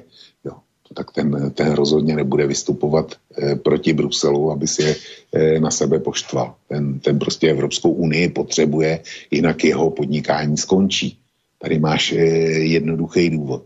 Ale může tam být i rácio, protože Maďarsko a Polsko si řeší svý vlastní problémy a e, nepostupují. To e, prostě naši převážná část našich posluchačů si myslí, že Maďaři a Poláci jsou rytíři bez bázně a hany, který za nás válčí s tím hrozným bruselským drakem. Ale ono to je jinak. My si řekneme teďko jak. Ale než do toho půjdeme, pro mě vláda práva, já nemám, já Polsko z mnoha důvodů nemám rád a pana Kačinského vysloveně nesnáším. Eh, Viktor Orbán je někdo, kdo má, kdo má selský rozum a eh, nebejt jeho, tak eh, ten migrační exodus 2015 by byl skončil pro Evropu daleko jinak a už, eh, čili potud eh, Viktor Orbán. Ale u ovou platí, jak u Kačinského, tak především u Orbána, že opakovaně vyhrávají volby a Viktor Orbán dokonce ty volby vyhrává tak, že má e, absolutní většinu sám, nepotřebuje koaličního partnera a dokonce let, kdy má ústavní většinu a dokáže to opakovaně. Což pro mě znamená, že polský, ale především maďarský voliči jsou s panem Kačinským a s Viktorem Orbánem spokojení do té míry, že jim umožňují takhle suverénně vládnout. A přitom nikdo nevyslovil sebe menší podezření, že by příští volby v obou zemích byly sfalšovaný, hrozilo tam nebezpečí sfalšování, byli nepoctiví nebo nesvobodní. A dokud tohle nebude dokázáno, tak eh, pan Orbán a pan Kačinský mají právo vládnout eh, v Polsku, respektive v Maďarsku podle svýho. A jak to, jak to vidí? Pouze volič v jejich zemích je oprávněn je eventuálně od vlády odehnat. A tak by to mělo zůstat. No, dobré. A teraz ale si naznačil, že No, ale trošku vnímaš ako problém, že mnohí ľudia teraz sa pozerajú asi aj na to Maďarsko a Polsko ako na nejakých bohatierov, ktorí tu vlastne teraz zachraňujú aj nás, aj vás a vlastne robia to čiste za účelom nejakej spoločnej záchrany a ty naznačuješ, že ale že pozor, že toto nie je celkom akoby aspoň tak som to pochopil, nejako ten správny pohľad. Tak čo vlastne týmto myslíš? Já bych se vrátil řádově o půl roku na zpátek, konkrétně do e, júla, do července tohoto roku, kdy, jak si mnozí posluchači určitě vzpomenou, proběhlo to rekordně dlouhý zasedání Evropské rady. Jednali premiéři a prezidenti členských zemí o parametrech budoucího rozpočtu a skonstruovali tam taky ten fond koronavirový obnovy. Bylo to hrozně dlouhé jednání a už to vypadalo, že se nedohodnou a nakonec teda eh, byli všichni hrozně šťastní a smáli se do kamery, jak to bezvadně vyjednali. A já jsem si našel komuniké, oficiální komuniké Evropské unie, který na základě, který všichni přijali, všichni podepsali, to znamená i Poláci a Maďaři. A v tom komuniké najdeš odstavec, který se jmenuje právní stát. Já si je dovolím ho přečíst, protože je krátký. Finanční zájmy Unie budou chráněny v souladu s obecnými zásadami zakotvenými v unijních smlouvách a zejména s hodnotami uvedenými v článku 2 smlouvy o Evropské unii. To je ten článek, který jsem četl na začátku, kde, kde je pouhá zmínka o právním státu, ale není tam definovaný. Evropská rada rovněž zdůraznila, a teď poslouchej, význam dodržování zásad právního státu. Já to zopaku. Evropská rada, což jsou prezidenti a premiéři jednotlivých zemí, zdůraznili význam dodržování zásad právního státu. Bude proto zaveden režim podmíněnosti s cílem chránit rozpočet a nástroj Next Generation Evropské unie. Evropská komise navrhne opatření, a teď poslouchej, pro případ porušení uvedených zásad, která rada přijme kvalifikovanou většinou. To stojí v tom závěrečném dokumentu, který byl podepsaný všemi zúčastněnými státy a buď jejich premiérem, což je náš případ, maďarský, polský, eh, slovenský, německý, anebo prezidentem, což je třeba fran, eh, francouzský prezident, nebo v Litvě, v Litvě taky prezident zastupuje a tak dále. Čili oni si tam uh, tady na tom sumitu, kde si odhlasovali eh, ten rozpočet a ten fond obnovy, mm-hmm. tak si taky premiéři odhlasovali, že vlastně to čerpání bude podmíněno dodržováním zásad právního státu a odhlasovali si, že pro případ porušení uvedených zásad, eh, které budou radou přijmuty, rozhoduje kvalifikovaná většina. Pod tímhle tohle podepsal polský premiér Moravěcky a tohle podepsal maďarský premiér Orbán. Před tím půl rokem dozadu. Před, před půl rokem. Takže já se ptám, proč vlastně najednou Polsko a Maďarsko použilo veto a co, co, co tím chce dosáhnout, když v, jún, eh, v júli, v červenci s tím souhlasilo. Mm-hmm. Čiže ty vravíš, že vtedy niečo podpísali, presne to isté, čo sa im teraz akože nepáči a proti čomu Přesne bojujú. Tak. No, tam by možno bolo len akoby jedno také, možno, možno, možno chábe vysvetlenie a síce práve v tom, eh, čo si už objavil aj ty. Nakoniec si to tu citoval. Veď si hovoril, že si sa snažil pozrieť do tej Lisabonskej zmluvy, že čo to vlastne ten právny štát je a zistil si, že právny štát je prázdna floskula, že nič tam nie je popísané a každý si to môže vysvetľovať po svojom. Čiže uh, pojem právny štát je zkrátka nejaký, nejaká chiméra. No a tak ja si, za, keď nad tým rozmýšľam, prečo by som podpísal pred pol rokom niečo, čo mi teraz vadí, je, viem si to predstaviť za okolnosti, keď som si povedal, aha, tuto mi to dali podpísať, že tu a zase zásada právneho štátu, a však veď podľa Lisabonskej zmluvy ja ako Orbán viem, že to je vlastne prázdna floskula, ktorá nemá žiaden obsah, každý si to vysvetľujeme po svojom, no tak napísali mi to tuto, tak to podpíšem. Za ten pol rok sa situácia zmenila a zistím, že vlastne oni si to nadefinovali ako keby na novo a začínajú mi tu operovať, že vlastne pod tým právnym štátom si oni zrazu po pol roku predstavujú napríklad príjmanie migrantov, ale to pred tým pol rokom nikto tak nehovoril. A pred tým pol rokom to naozaj bola nejaká prázdna formulácia, ona je vlastne aj dnes tá prázdna formulácia, len dnes je dávajú ten nový obsah tí, ktorí chcú sem nasačkovať migrantov. Čiže toto by mohlo byť také vysvetlenie, podľa mňa, prečo ty môžeš v minulosti niečo podpísať, čo potom zásadne kritizuješ, keď sa zmenia podmienky toho za ten pol rok ne, celého. Ne, ne, ne, Borisku. Tohle, tohle je vyloučeno v té poslední větě, kterou jsem citoval z toho usnesení. Jo? A já ji přečtu znova. Poslouchej dobře. Evropská komise navrhne opatření. Znova, Evropská komise navrhne opatření pro případ porušení uvedených zásad, která rada přijme kvalifikovanou většinou. Podezříváš pana Moravěckého nebo pana Orbána, že nevědí, co to je Bianco šek? Teď oni jim tady, eh, oni podepsali, že ten právní předpis nebo hm, ten eh, systém sankcionování, za co se bude sankcionovat, co všechno se po to dá schovat, tak oni jim to Bianco, jak ty říkáš, odobrili už Eh, v tom, v tom červenci. No? Takže ne, ten, no tenhle, vý, vý, tenhle výklad je pro mě nepřijatelný. Prečo by, prečo by nepod... svoj vlastný. Dobre, dobre, a prečo by im to nepodpísali, keď vedeli, že ak tam bude niečo, s čím budú súhlasiť, tak to budú vetovať. A urobia presne túto vec, ktorú teraz robia a budú to blokovať. Nakoniec to hmm. právo veta nie je niečo nové, čo by teraz vymyslel Orbán s, s Moravieckým, to robili podobné vetá dávno pred nimi iní politici, čiže je to očividne normálny nástroj, ktorý sa používa. Čiže ja len sa snažím akoby dať iné alternatívne vysvetlenie, aké dávaš ty, že či skrátka nekalkulovali s tým, že jednak je to prázdna fráza, uvidíme, čo sa z toho vykluje a keď sa pre nás z toho vykluje niečo nebezpečné, však teraz im to podpíšeme Bianko a potom to blokneme, keď to bude zlé. Nemohlo to byť aj takto? Ne, já si myslím, že ne. Já si myslím, že kalkulovali úplně jinak.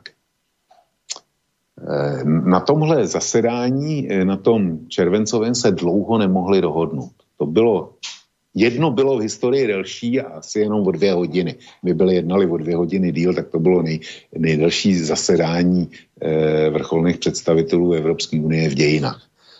A šlo tam jednak o rozpočet, kolik z toho, eh, který stát urve, jak bude, jak bude ten rozpočet velký, ale především, kolik kdo dostane klíčová otázka.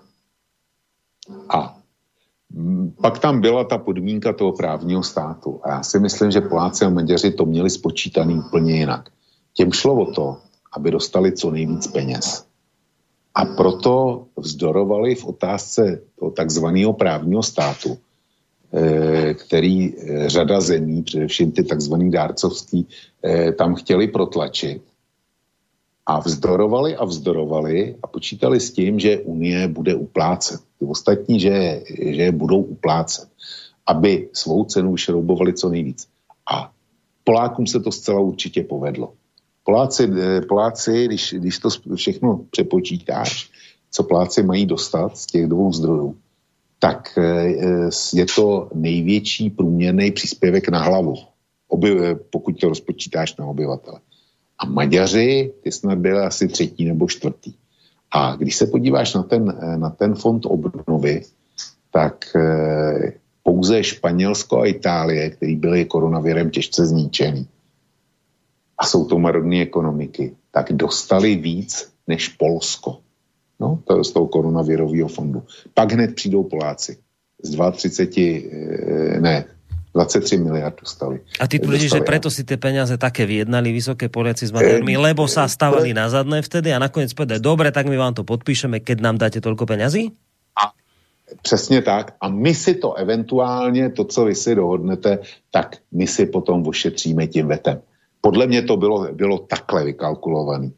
A já to mám za, za tragický omyl a jestli jsme někde měli ty Poláky a Maďary podpořit a jestliže jim jde opravdu, eh, nebo by jim šlo o odstranění těch, eh, toho gumového právního státu, toho univerzálního klacku na ty, na ty neposlušní a zejména tady neposlušní z východu, tak se mělo bojovat tady, tady na tom e, summitu.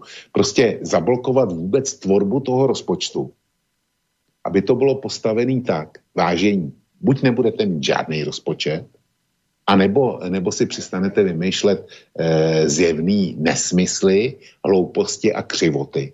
A e, když ne, tak prostě nebude vůbec žádný rozpočet. Bylo by půl roku času a musel by být najítý nějaký rozumný kompromis.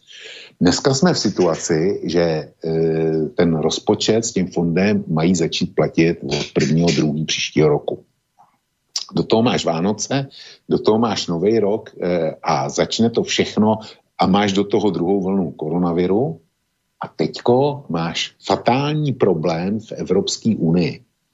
A státní rozpočty jednotlivých zemí už jsou připravený, většinově schválený až na Českou republiku a Navíc všechny ty členské státy v těch rozpočtech už počítají s těma těžkýma bruselskýma miliardama.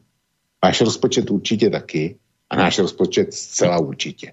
Za situace, kterou my máme dneska ohledně rozpočtových příjmů. Takže členský státy s tím počítají a Poláci a Maďaři do toho e, dali veto. To veto je neudržitelný. Vzpomeň si na Kypr, já už jsem to vykládal minule, e, vetem toho evropského rozpočtu hrozil taky Kypr, a podle mě naprosto oprávněně, když mu Turci začali v jeho výsostné ekonomické zóně, které, na kterou má e, rozhodnutí Mezinárodního soudu Zágu, kromě jiného, tak e, když mu tam začali dělat průzkum na naleziště ropy a plynu. Kypr se ohradil a protože Kypr nemůže váčit s Tureckem, no jako nejde, tak e, požádal Evropskou unii, aby se postavila jednoznačně na jeho stranu. Když to Evropská unie neudělala, tak Kypr prostě prohlásil, já, my budeme vetovat rozpočet. Jak to dopadlo, e, to kyperský, ten kyperský postoj vydržel asi teď unii zlomen a on stáhl veto výměnou za nějakou rezoluci. Ty, ty, ty, ty vošklivý Erdogane, eh, nech ten malý Kypr na pokoji a buď, eh, buď hodnej kluk. Jo v, to, v tomhle smyslu šla ta, šla ta ostrá demarše do Ankary. No, tak Erdogan, Erdogan se nepochybně e, velice pobavil, hodil to do koše a e, Kypr stáhnul e, svoje veto. Dneska jsme v situaci, že ta velká většina nemůže váhat a bude tlačit e, vší silou na Maďarsko a Polsko s velice jednoduchým argumentem. Když jste to v červenci podepsali, tak to dneska koukejte naplnit. A e, ten tlak bude od členských států, od vedení Evropské unie a oni jsou dneska v pozici kverulantů. To si, to si nemyslí, že s nima někdo sympatizuje. Možná Slovensko sympatizuje s nima neoficiální veřejnost. Na Slovensku část sympatizuje s nima část neoficiální veřejnosti v České republice. Ale to bude asi tak všechno. Nikde jinde žádný zastání nebude. A e, Poláci a Maďaři mají opravdu co ztratit. E, v, Pol, v Polsku panuje tichá občanská e, válka a já jsem viděl čísla z posledního průzkumu v Polsku, ty byly shodou okolností zveřejněny minulý týden. A dneska by právo a spravedlnost s těma svýma dvěma satelitama, to je další věc, která hraje obrovskou roli, Eh, v tom polském vetu, tak dneska by asi většinu v Sejmu nedala. Jak to má Viktor Orbán, to nevím, ten, ten prostě vyhraje, vyhraje taky. Ale teď si představ do toho, že jak asi bude e, posílena polská opozice, kdyby Evropská unie Polsko obešla a těch 23 miliard e, minimálně z toho fondu obnovy Polsko nedostalo tak to už je, to už je takový peníz, který, eh, který vyvolá řadu emocí a bude to mít určitě politické konsekvence. Jo, čili není to ani v zájmu Poláků. Tam e, ty dneska podle mě můžou uhrát něco, co bych nazval čestným ústupem. Že tam bude nějaká formulace, která bude sice jejich porážkou, ale oni to pro, e, pro domácí publikum budou moc vydávat za svý vítězství. Vidíte, co jsme dosáhli. No. Čili o tomhle si bavíme. Mm. Dobre, však môžeme mi tu špekulovať, čo si myslel Orbán s Moravieckým, prečo pred pol rokom podpisovali niečo, čo im teraz vadí. Na to, tvoje vysvetlenie, že chceli vyboxovať nejaké peniaze, dáva zmysel samozrejme, ale potom si zase neviem celkom predstaviť, že či by nevedeli domyslieť tie dôsledky, že keď sa potom ale postavíte na zadné, tak vám tie peniaze nemusíme dať, alebo skrátka, že, že či by toto politici typu Orbán a Kačínsky neboli schopní domyslieť dokonca, či teda Moraviecky, že či teda naozaj najmne si mysleli, vyboxujeme peniaze a potom čo, potom začneme robiť problémy a, a budeme peniaze dostávať v tom objeme, ktoré sme si vyboxovali. Príde mi to trošku také, no neviem, naivné, ale dobre, môže byť. Ale Orbán je známy tým, že on dlhodobo má problém s migráciou. Nakoniec si to sám v tejto relácii povedal, že nebyť jeho, tak tá migračná vlna kríza vyzerá úplne inak. Že Orbánovi môžeme neveriť čokoľvek a vidieť za čímkoľvek kaďaké postrané záujmy, ale myslím, že pokiaľ ide o migráciu, tam je čitateľný a jasný. A Orbán hovorí v tejto veci, ja som to stopol preto, lebo, a nakoniec počuli sme to od Fica, lebo prišiel niekto, kto povedal, že to znamená právny štát, že budete príjmať migrantov. Uh, Neveríš tomu, že to takto skrátka môže byť jednoducho? Že to skrátka ten Orbán stopol naozaj len pre toto? A pre nič iné, iba preto, že jednoducho ako najväčší bojovník proti migrácii, ktorý fakt vidí pod migráciou ohrozenie jeho vlastného štátu, kultúry, národa, čo si nevie predstaviť a pripustiť, že skrátka toto bola pre neho červená čiara, keď mu nejakí šimečkovsko-honcovskí aktivisti v Europarlamente naznačujú, že jednoducho nedostanete peniaze, kým, ne, ne, kým nezačnete konečne chápať, že budete aj vy musieť príjmať migrantov? Eh, Borisku, to je, on to prodává takhle pro svý voliče. Ale e, Viktoru Orbánovi je vyčítána řada věcí. Kromě jiného zglajšaltování e, mediálního prostředí, kdy e, z veřejnoprávních e, sdělovacích prostředků, televize a rozhlasu udělal v podstatě svoji děvečku. To je Eh, podle obecního mínění jeho propagandistická trouba. A pokud jde o soukromý sektor, tak tam eh, v podstatě eh, oligarchové na něj navázaný skoupili, co se dalo ze soukromního teda z toho soukromního sektoru sdělovacích prostředků. Čili tamto ze svobodou slova, nebo respektive s možností prosadit jiný než Orbánovský názor asi nebude e, nějak zvlášť růžový a ta situace může být stejná jako e, slobodný vysílač e, versus e, oficiální mainstream. Jo. Docela klidně. To je jedna věc. Druhá věc, e, byly už velmi často citovány případy e, s, a byly zdokladovány, že teda e, rodinný klán Viktora Orbána, jaký jeho bratranci a takovýhle, tak eh, ty velmi profitují z evropských dotací. To je další věc, která je mu vyčítána. To, že vystěhoval eh, další takový třetí velký případ, je vystěhování té Sorošovo univerzity z Budapešti. S tím já problém nemám, ale e, můžou být lidi, kterým to, kterým to hodně vadí. Ale já jsem našel pěkný citát eh, ohledně toho eh, dodržování eh, standardů právního státu, jo, kde jeden můj zdroj píše následující. Podmínka dodržování standardů právního státu cílí především na ochranu peněz všech daňových poplatníků států Evropské unie, které jsou rozdělovány z evropského rozpočtu a se kterými zachází především vlády jednotlivých členských států. Má se soustředit zejména na momenty, kdyby nebylo zahájeno vyšetřování korupce, soudy by jednali účelově, nebo stát konal své, eh, konal své volně nebo protiprávně. Otázka menší nebo médií není novým nástrojem řešena podle posledního kompromisního návrhu. Platí ale, že tyto otázky spadají pod společné hodnoty a jejich dodržování je předpokladem členství v Evropské unii.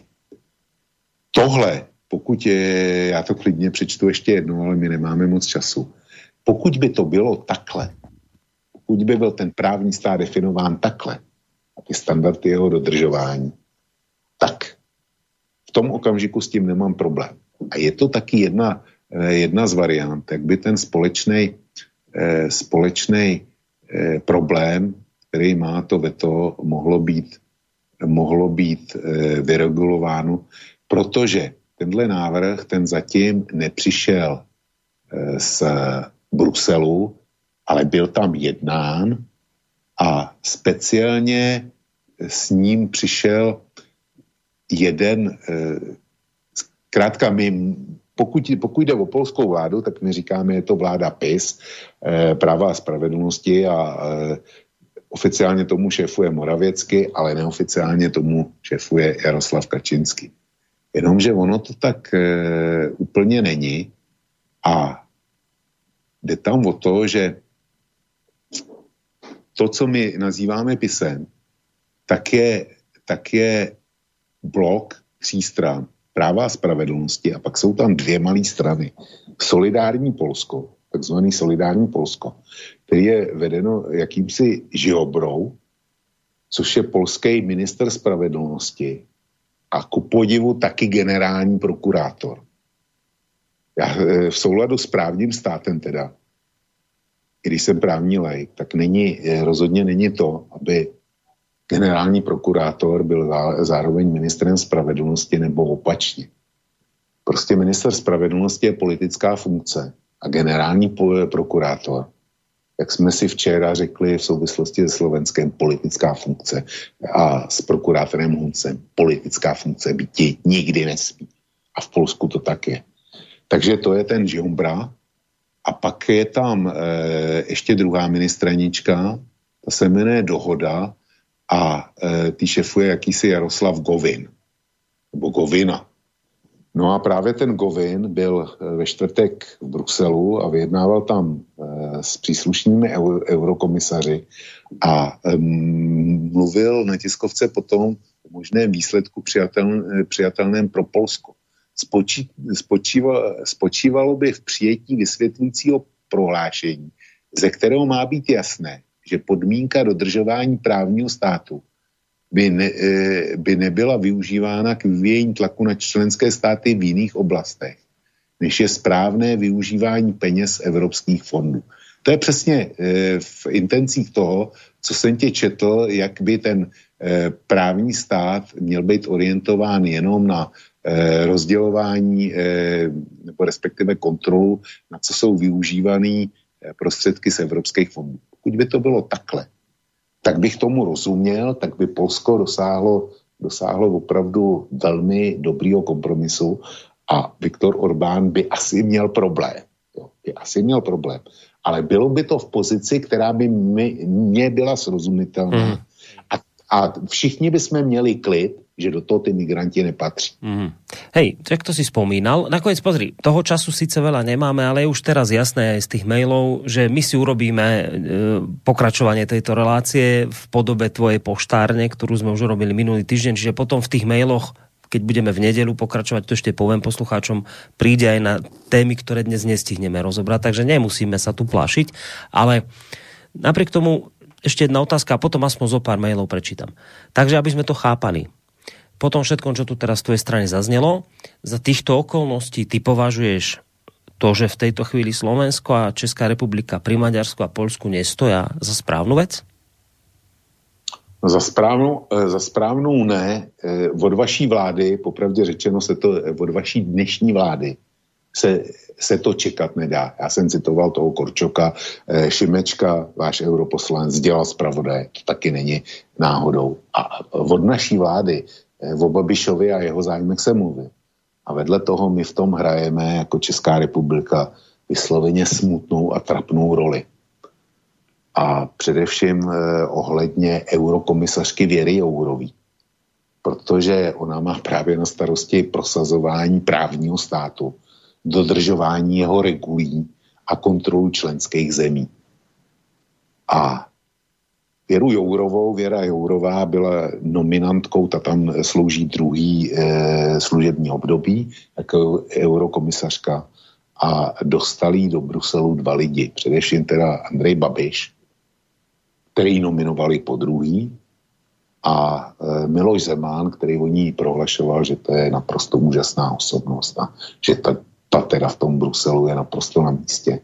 A vedle toho, se vyjednávali nový portfolia, tak eh, Česká republika, když tenkrát se vrátil z Bruselu a byl se v Pes, jaký úžasný portfolio vyjednal, aby je to právě tohle portfolio, kdy Česká eurokomisařka Jourová dělá Bruselu drába na ty neposlušný, zejména východoevropský země.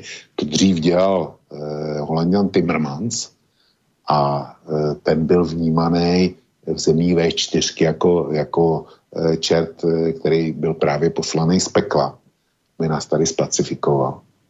Jenomže ten Timmermans to eh, rozhodně nedělal tak usilovně a ostře, jako to dělá eh, eurokomisařka Jourová. To portfolio eh, britský Financial Times, který úžasně vyjednal Babiš, tak podle Financial Times eh, a článku, který jsem teda viděl, tak eh, bylo napsáno, že to bylo portfolio, který nikdo nechtěl. který nikdo nechtěl. A my jsme si ho vzali. My v České republice budeme, budeme těmi, kteří budou eh, prostřednictvím naší eurokomisařky eh, ty ostatní šikanovat, kacerovat, trestat a tak dále. Tohle jsme si na sebe, na sebe vzali a, a e, o tohle se staráme. Čili Borisku, my, my prostě máme máslo na hlavě. A když máš máslo na hlavě, tak přece nebudeš protestovat. No máslo, možno by pán Babiš na to povedal, že je dobré, že je tento post u nás, že môže aspoň ako tak kontrolovať e, cez Jourovú to, čo sa tu všetko príjma a nepríjma, že je to ďaleko lepšie, ako keby to bol v rukách nejakého Nemca, na ktorého by nemal vôbec žiaden dopad, dosah. Možno by to no, povedal.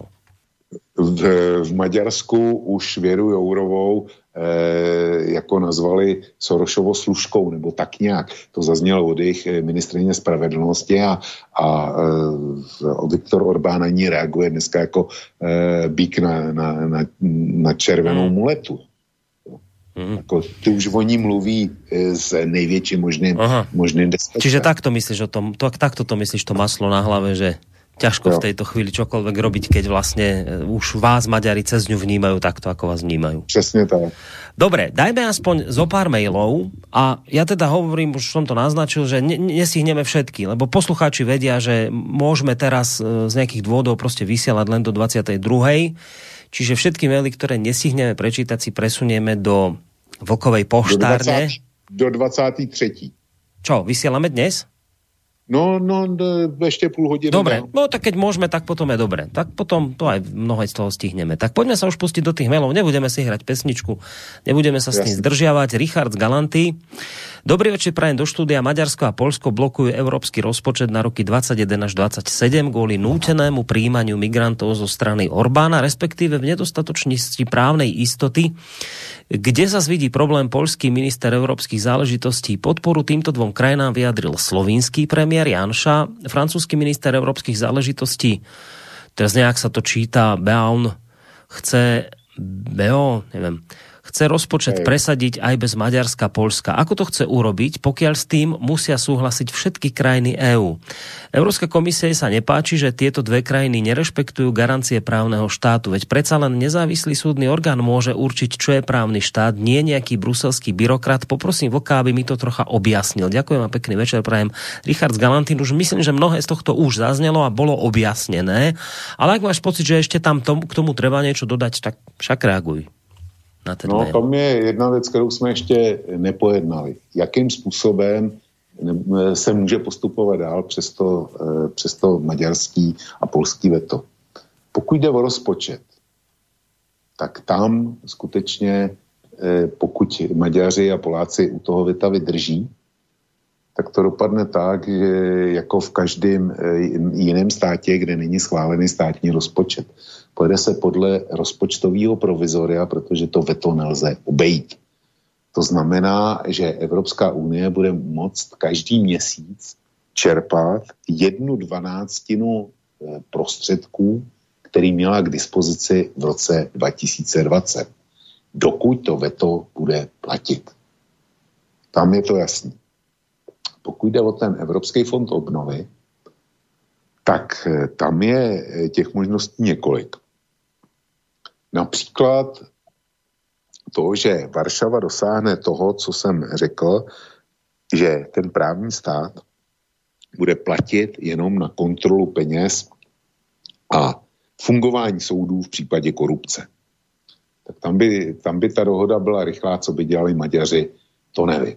Ale vzdorovat jako jeden sám e, zbylým 26 státům, kteří se třesou na peníze, tak to, to jako není úplně snadná pozice a nevím, jestli se, jestli se dá vyvzdorovat eh, a jak dlouho se dá držet.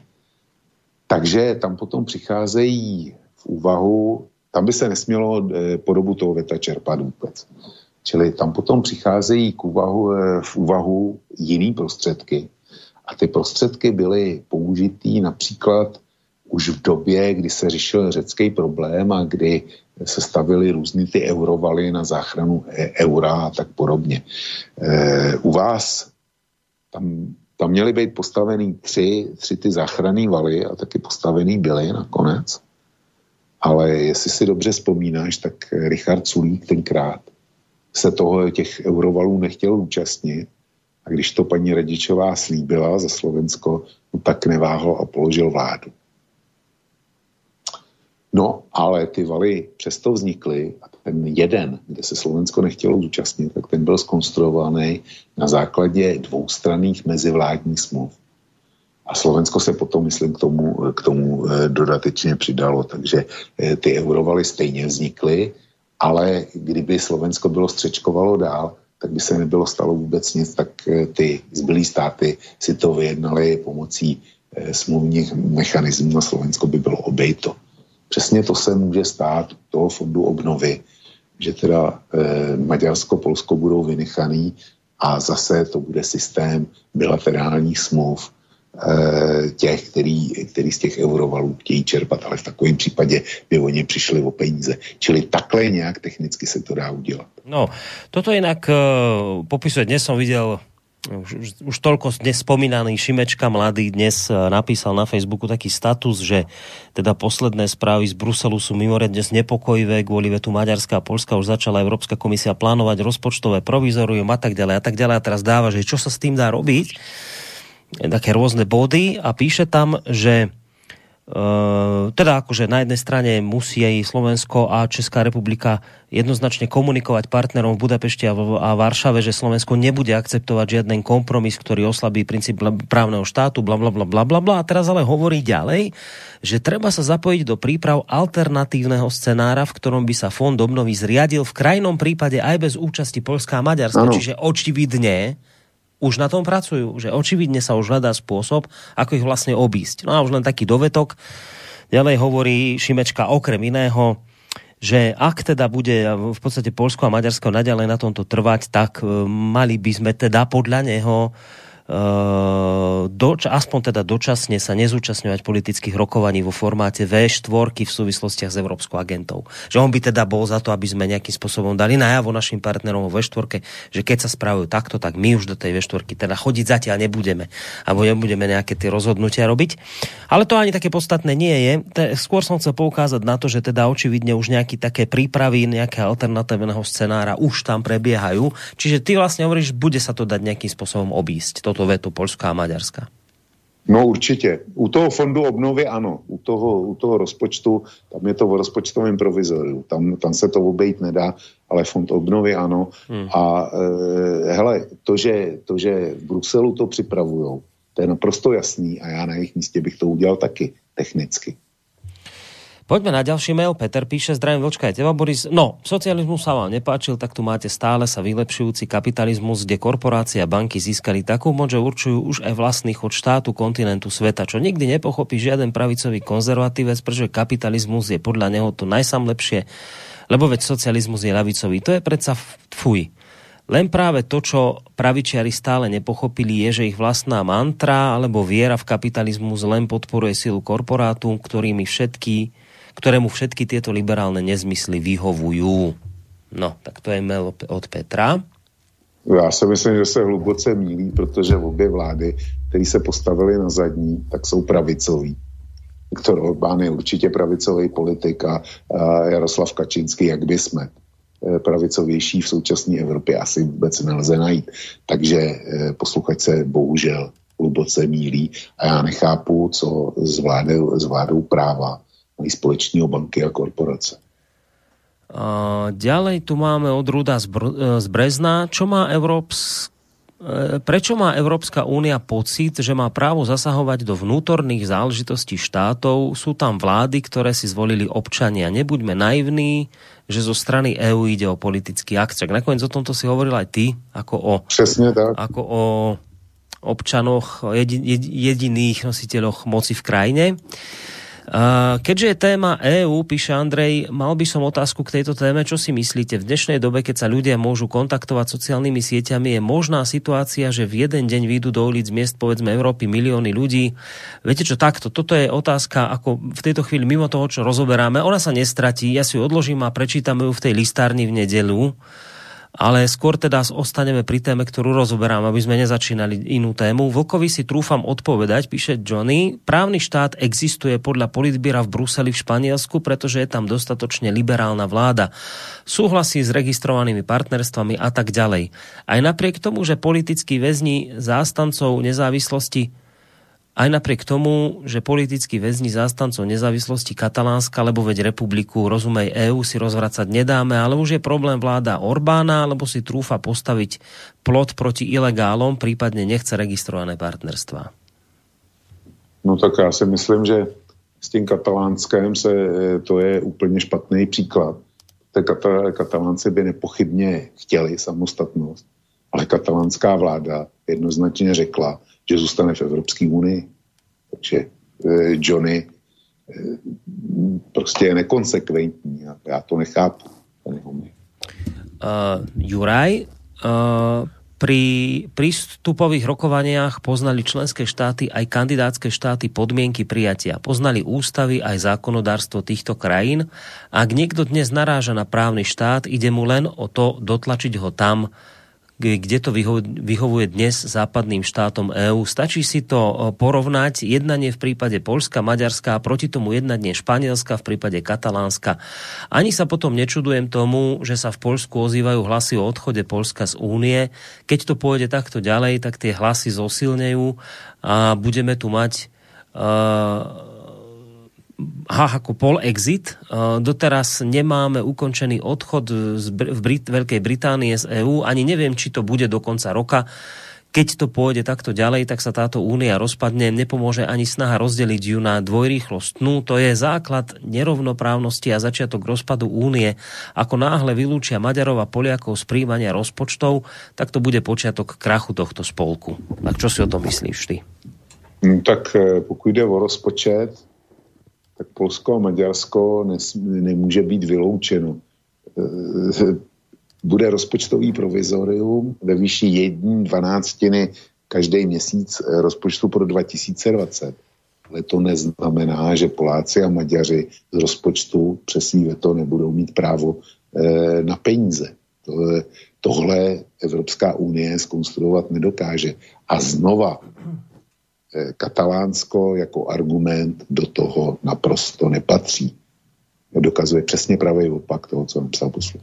No a tuto mám ešte od Milana, eh, ktorý píše, nerozumiem, prečo vôbec si tu niekto dovoluje naznačovať, že niekto nedostane nejaké peniaze z rozpočtu. Veď my sme predsa tiež placami do Európskej únie, do rozpočtu EÚ, takisto ako Maďari, takisto ako Poliaci a neobstojí argument, e, že nie sme len čistými placami do EÚ, onedlho budeme. Rád by som tu zacitoval niečo z hlavných správ, kde sa píše, ide o peniaze daňových poplatníkov a to aj slovenských, teda to sú aj slovenské peniaze. Dalo by sa samozrejme dlho argumentovať, kto a prečo, na koho viac dopláca, ale faktom je, že tu ide o spoločnú kasičku, ktorá patrí všetkým, aj tým, ktorí eventuálne robia nejaké prešlapy. Predsa ak prídete do banky si vybrať peniaze zo svojho účtu, banka vám tiež nemôže povedať, viete, sú to síce vaše peniaze, ale vaše správanie sa nám nepáči, tak vám ich nedáme. Čiže Mila naznačuje, že Európska únia vôbec nemá čo právo tu niekomu zabraňovať nejakým peniaze z rozpočtu, keď sú to peniaze v podstate nás všetkých, aj Poliakov, aj Maďarov. No, to je, já jsem ten článek v hlavních zprávách četl taky. Ale pokud nás posluchač dobře poslouchal, tak znova opakuju, že na červencovém samitu, to znamená na júlovém samitu Evropské unie, Poláci a Maďaři dobrovolně souhlasili s tím, že mm, vyplácení prostředků eh, z evropského rozpočtu nebo z toho fondu obnovy bude vázáno na dodržování zásad právního státu. Tento režim bude zaveden eh, s cílem chránit rozpočet a nástroj eh, New Generation Evropská unie a dokonce souhlasili s tím, že Evropská komise navrhne opatření pro porušení uvedených zásad, které rada přijme kvalifikovanou většinou. Čili Poláci a Maďaři tohle, ten, to, co vadí posluchači, tak to dobrovolně podepsali před půl rokem. to je, e, a Evropská unie dneska bude vymáhat jenom to, co oni dobrovolně odsouhlasili. Nic víc a No, poďme ďalej, lebo chcel by som tých mailov čo najviac prečítať e, do tej 23. Ale to nakoniec možno stihneme aj všetky, uvidíme. O, vočko nám asi... Aha, mám, No, jak nám trošku vypadávaš, počujeme sa? Už sa slyšíme? Hej, hej, hej, už sa počujeme, dobre. Jo, slyšíme dobre, sa. Dobre, počujeme. Ja len teda pripomeniem, keďže sme si aj nehrali ani pesničku, uh, ak máte chuť napísať nám do tejto relácie, napísať nejakú otázku, názor, čokoľvek, studiozavinač slobodnyvysielac.sk alebo môžete samozrejme aj telefonovať na číslo 048 381 01 01. Máme ešte pol hodinku do konca relácie ako zaznel od Vlčka. Teda ak, ak môžeme, tak by sme to potiahli do tej 23. Ak, ak by si chcel skončiť teraz, môžeme a, a maily, ktoré nám tu ostali, si potom presunieme na nedelu. Tak povedz ty, ako, ako, ako to ideme spraviť. Hoci si už naznačil, že no, môžeme... Počkej, do... kolik, kolik tých... Tých mailov ty, tu mám... Ty by sme nestihli do tých... No, možno, že by sme aj všetky stihli do tej 23. Asi áno. Tak, tak, tak poďme, dobre, tak poďme, tak poďme ďalej na maily. Uh, píše Peter, uh, Orbán, Orbán hovorí, že to blokuje preto, lebo podmienka právneho štátu je previazaná s potrebou príjmania migrantov. Uh, či tomu veríme alebo neveríme, je v tejto chvíli jedno, aké boli za tým naozaj ďalšie súvislosti, to my nezistíme. Ale v prípade trvalého príjmania migrantov je aj v našom záujme robiť všetko preto, aby takéto prepojenie peňazí z Bruselu a povinnosti príjmať za to migrantov nikdy neprešlo. Uh, Chcem sa preto spýtať Voka, či by sme v tomto prípade, ak je tu otázka, či stať po boku Maďarska a Polska, či by sme v tomto prípade nemali v prvom rade hľadiť na naše záujmy a z tohto pohľadu, či by nemalo byť aj v našom záujme robiť to, čo robí Polsko a Maďarsko, e, teda v tejto chvíli sa k ním pripojiť a jednoznačne blokovať. A počujeme sa, Vočko? Zase nám to nejako puká. No já tě slyším. Dobre, dobre. S, s výpadkami tě slyším. No. E, já už jsem, já myslím, že jsme tohle, tohle zodpověděli. Maďaři si vaří svoji polívku a Poláci si vaří taky svoji polívku. A znova opakuju, eh, před půl rokem to dobrovolně podepsali, podepsali všechno, proti čemu teďko protestují. Dobre, ďalej je tu mail od Martina. Dobrý večer, počúvam vás poriadne. Počkaj, ako sa počujem dvojmo. Uh, počúvam vás uh, poriadne od začiatku relácia a jednej veci nerozumiem. Nie je nesprávne a schizofrenické na jednej strane kritizovať Polsko a Maďarsko za to, že sa stávajú na zadné, keď niekto tvrdí, že im vyplatí peniaze, len ak budú dodržiavať zásadu právneho štátu. A na strane druhej hovoríme, že ale veď Polsko a Maďarsko sú suverénne krajiny, o ktorých smerovaní rozhodujú voliči. A plus hovoríme, že to, môžu byť pokojne, že to môže byť pokojne tak, že ani Polsko, ani Maďarsko žiadnu zásadu právneho štátu neporušili. Nerozumiem tomu. Vysvetlite mi to. Pokud jde o té schizofrenie, tam není žádná. Já zcela jasně říkám, že tak, jak si to představuje pan Šimečka nebo paní Jourová, eh, nebo dejme tomu holandský premiér Mark Rutte, eh, tenhle gumový byč eh, právního státu, tak to pokládám za naprosto nepřijatelný a, a proto jsem citoval článek 2 naší ústavy, který říká, že zdrojem vší moci je lid. A konstatoval jsem jednu zásadu, že právní stát je pro mě tehdy, když současná vláda kterýkoliv státu vzešla ze svobodných a férových voleb a nehrozí nebezpečí, že by příští volby už svobodní a férový nebyly. Už nám to v této chvíli nepraje to spojenie, Vlčko, už ťa zase nepočujeme. Borisku, tak to asi skočíme a e, dáme si poštovnu Dobre. neděli, jsme se dohodli. Hej. Počkaj, ešte, ešte máme jedného poslucháča na linke, tak skúsme aspoň jeho zobrať, nech už keď, keď teda čaká. Teba, Vočko, počujeme? Já jsem tady. Dobré, tak zkusíme posluchača. Dobrý večer. Dobrý večer. Já si musím vypnout rádio. No, to bude dobré. Rád bych... Vypnite, nebude nám to tam položil... chytať väzbu. No, ja už ho mám vypnuté. Dobre, už je to aj dobre teraz, nech sa páči. Mohu položiť otázku mimo momentální program? Jo, to ste sa teraz dovolili do relácie, to teraz nevieme mimo. Jo, mimo. to je v pohodě. Já bych měl na pana Petra Vlka. 2.12. měl projev pan eh, Trump. Byl by tak ochotný a dal mi nějakou informaci o tom, co si o tom myslí? Já se teďko, já už vysílám přes dvě hodiny a přiznám se, jestli nevy, nevybavuju, co e, předevčírem Trump říkal. Takže e, obávám Asi se, že vám... si to nemohl vybavit, protože to nikde ve sdělovacích prostředcích nebylo. A čo teda? A čo... Takže e, když to nebylo, tak e, jistě uznáte, že se nemám k čemu vyjadřovat. No tak já myslím, že i sledujete jiná, jiné zdroje, než jenom to, co je v mainstreamu. No, a už zase asi vočka nepočujeme, no. Ale no, ja ťa slyším no, dobře. Dobre, teraz, teraz je to zase fajn. Tak uh, máme ešte poslucháča na linke, tak môžeš teraz reagovať, keď nám to ide chvíľu. A už nemáme, už nám Poslu... zložil. Posluchač mi zjevně vyčítá, že ne, nestíhám sledovat e, zdroje, který sleduje on. Mm. Na světě jsou miliony zdrojů a já to opravdu neobsáhnu a musím vedle toho taky udržovat kosu. Jo. A můj den má jenom 24 hodin a nežiju jenom politikou, takže nech mi, nech mi posluchač omluví.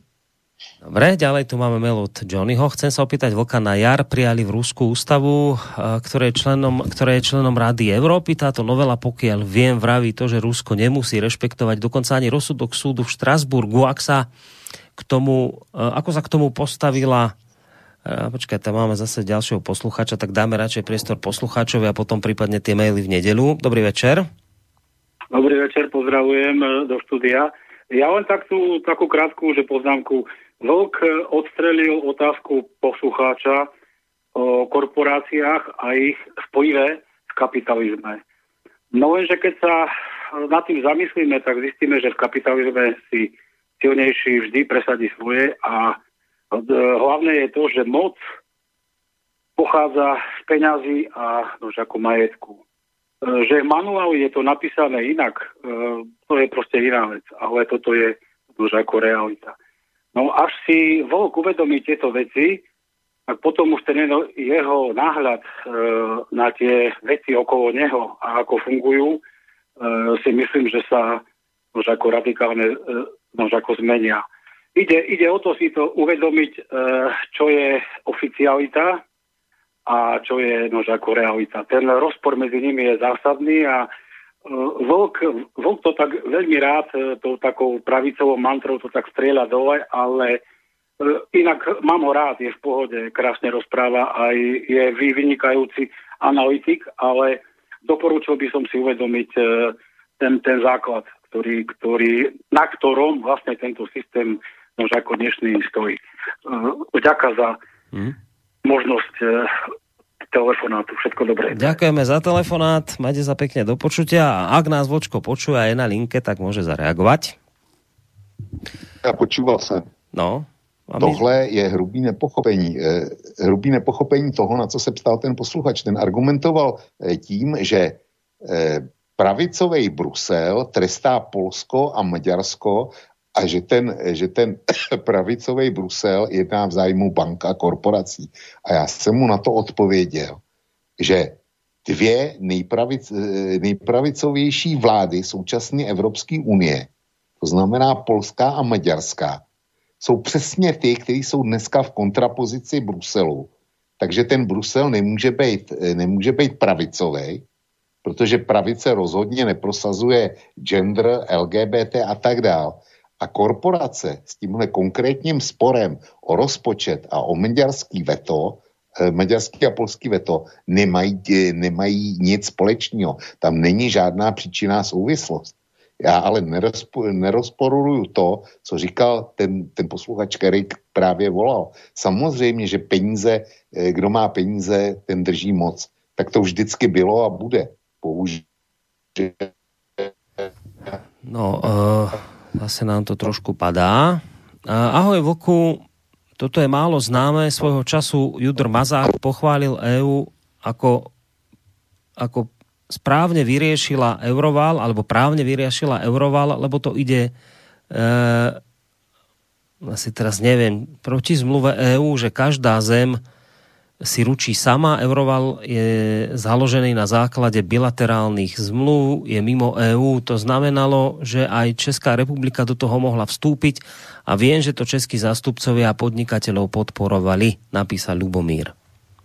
No, my jsme, my jsme účastníkem, eh, ty eurovaly jsou celkem tři, jestli si to dobře pamatuju, a my jsme účastníky jednoho a vyvolávalo to značnou diskuzi tenkrát, když to česká vláda musela podepsat.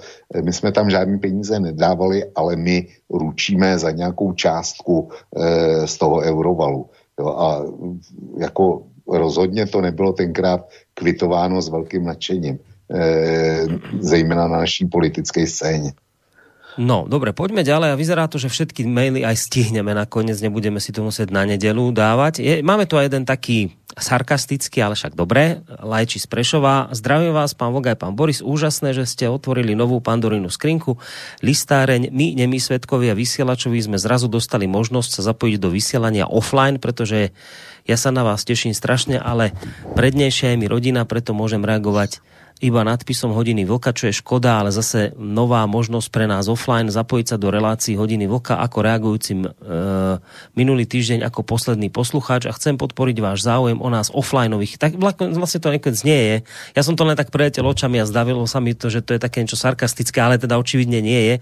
Záujem o nás offlineových poslucháčov aj vás tým, že Uh, navýšim svoj prínos k rádiu, aby som podporil projekt, ktorý spoločne zdieľame a to je rodina ľudí, ktorí sa v živote nevideli ale predsa majú k sebe tak blízko. A teraz otázka pre Vlka. Môžeme my ako spoločnosť európskych národov rešpektovať priania jednotlivých štátov?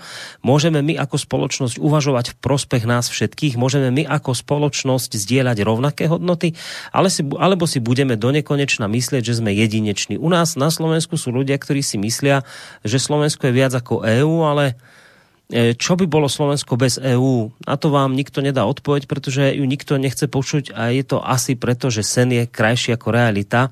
Pozdravujem, vás, pozdravujem vás oboch offline. Lajči z Prešova. Ja ešte teda predtým, ako bude vočko reagovať, sa teda ospravedlňujem za to, že som mal pocit, že to je tak niečo sarkasticky myslené, očividne nebolo, takže za to sa ospravedlňujem. Máme poslucháča na linka, ale vočko, poď ešte najskôr ty na reakciu.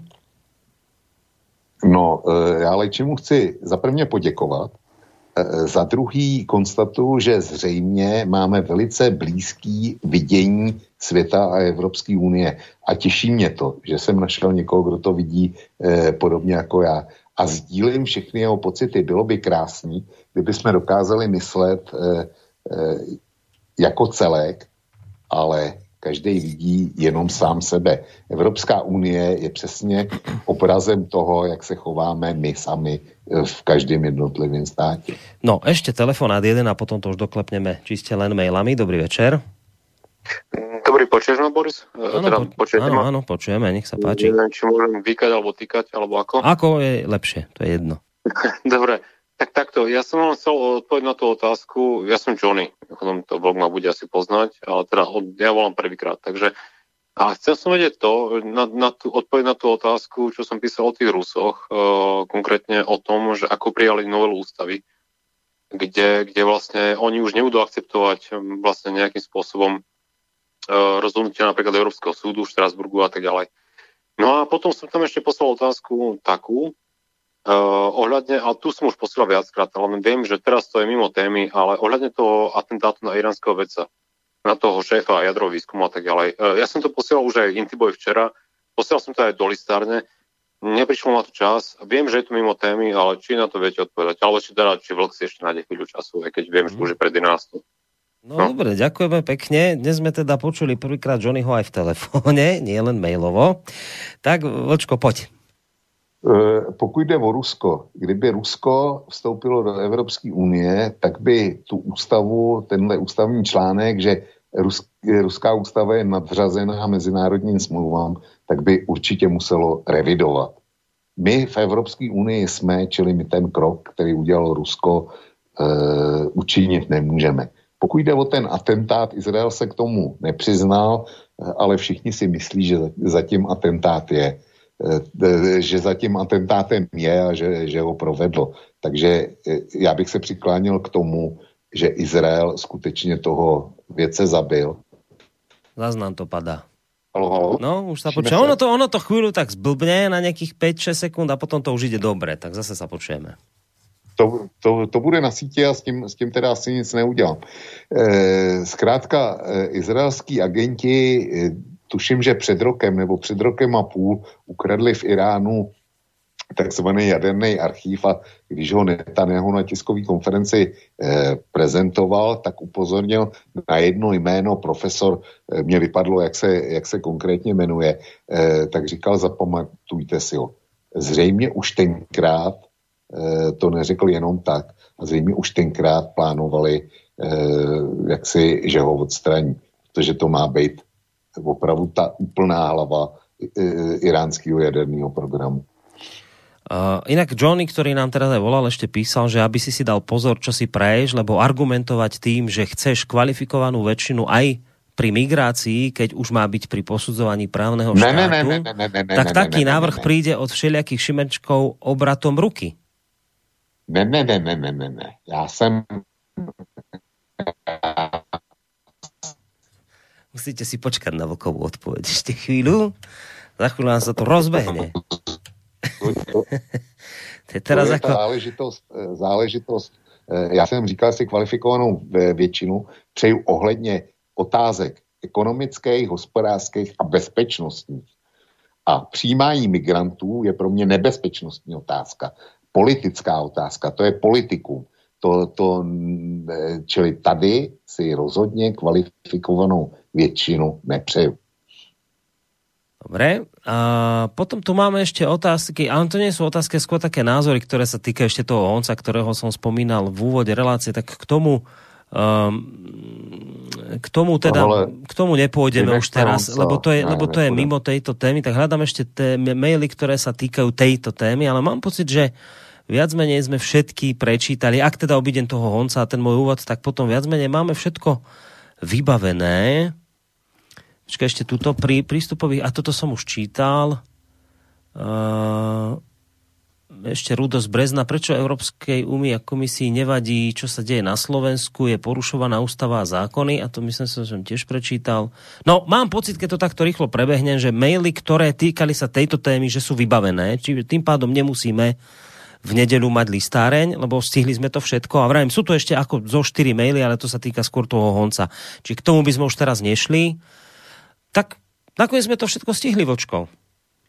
Dnes. A No teda, ale museli sme si to natiahnuť do, do 23. Čo ma trošku mrzí v tvojom prípade, lebo viem, že potrebuješ končiť skôr, ale tým pádom vlastne nemusíme v nedelu otvárať, lebo nemali by sme ani čo tam potom už čítať. Teda.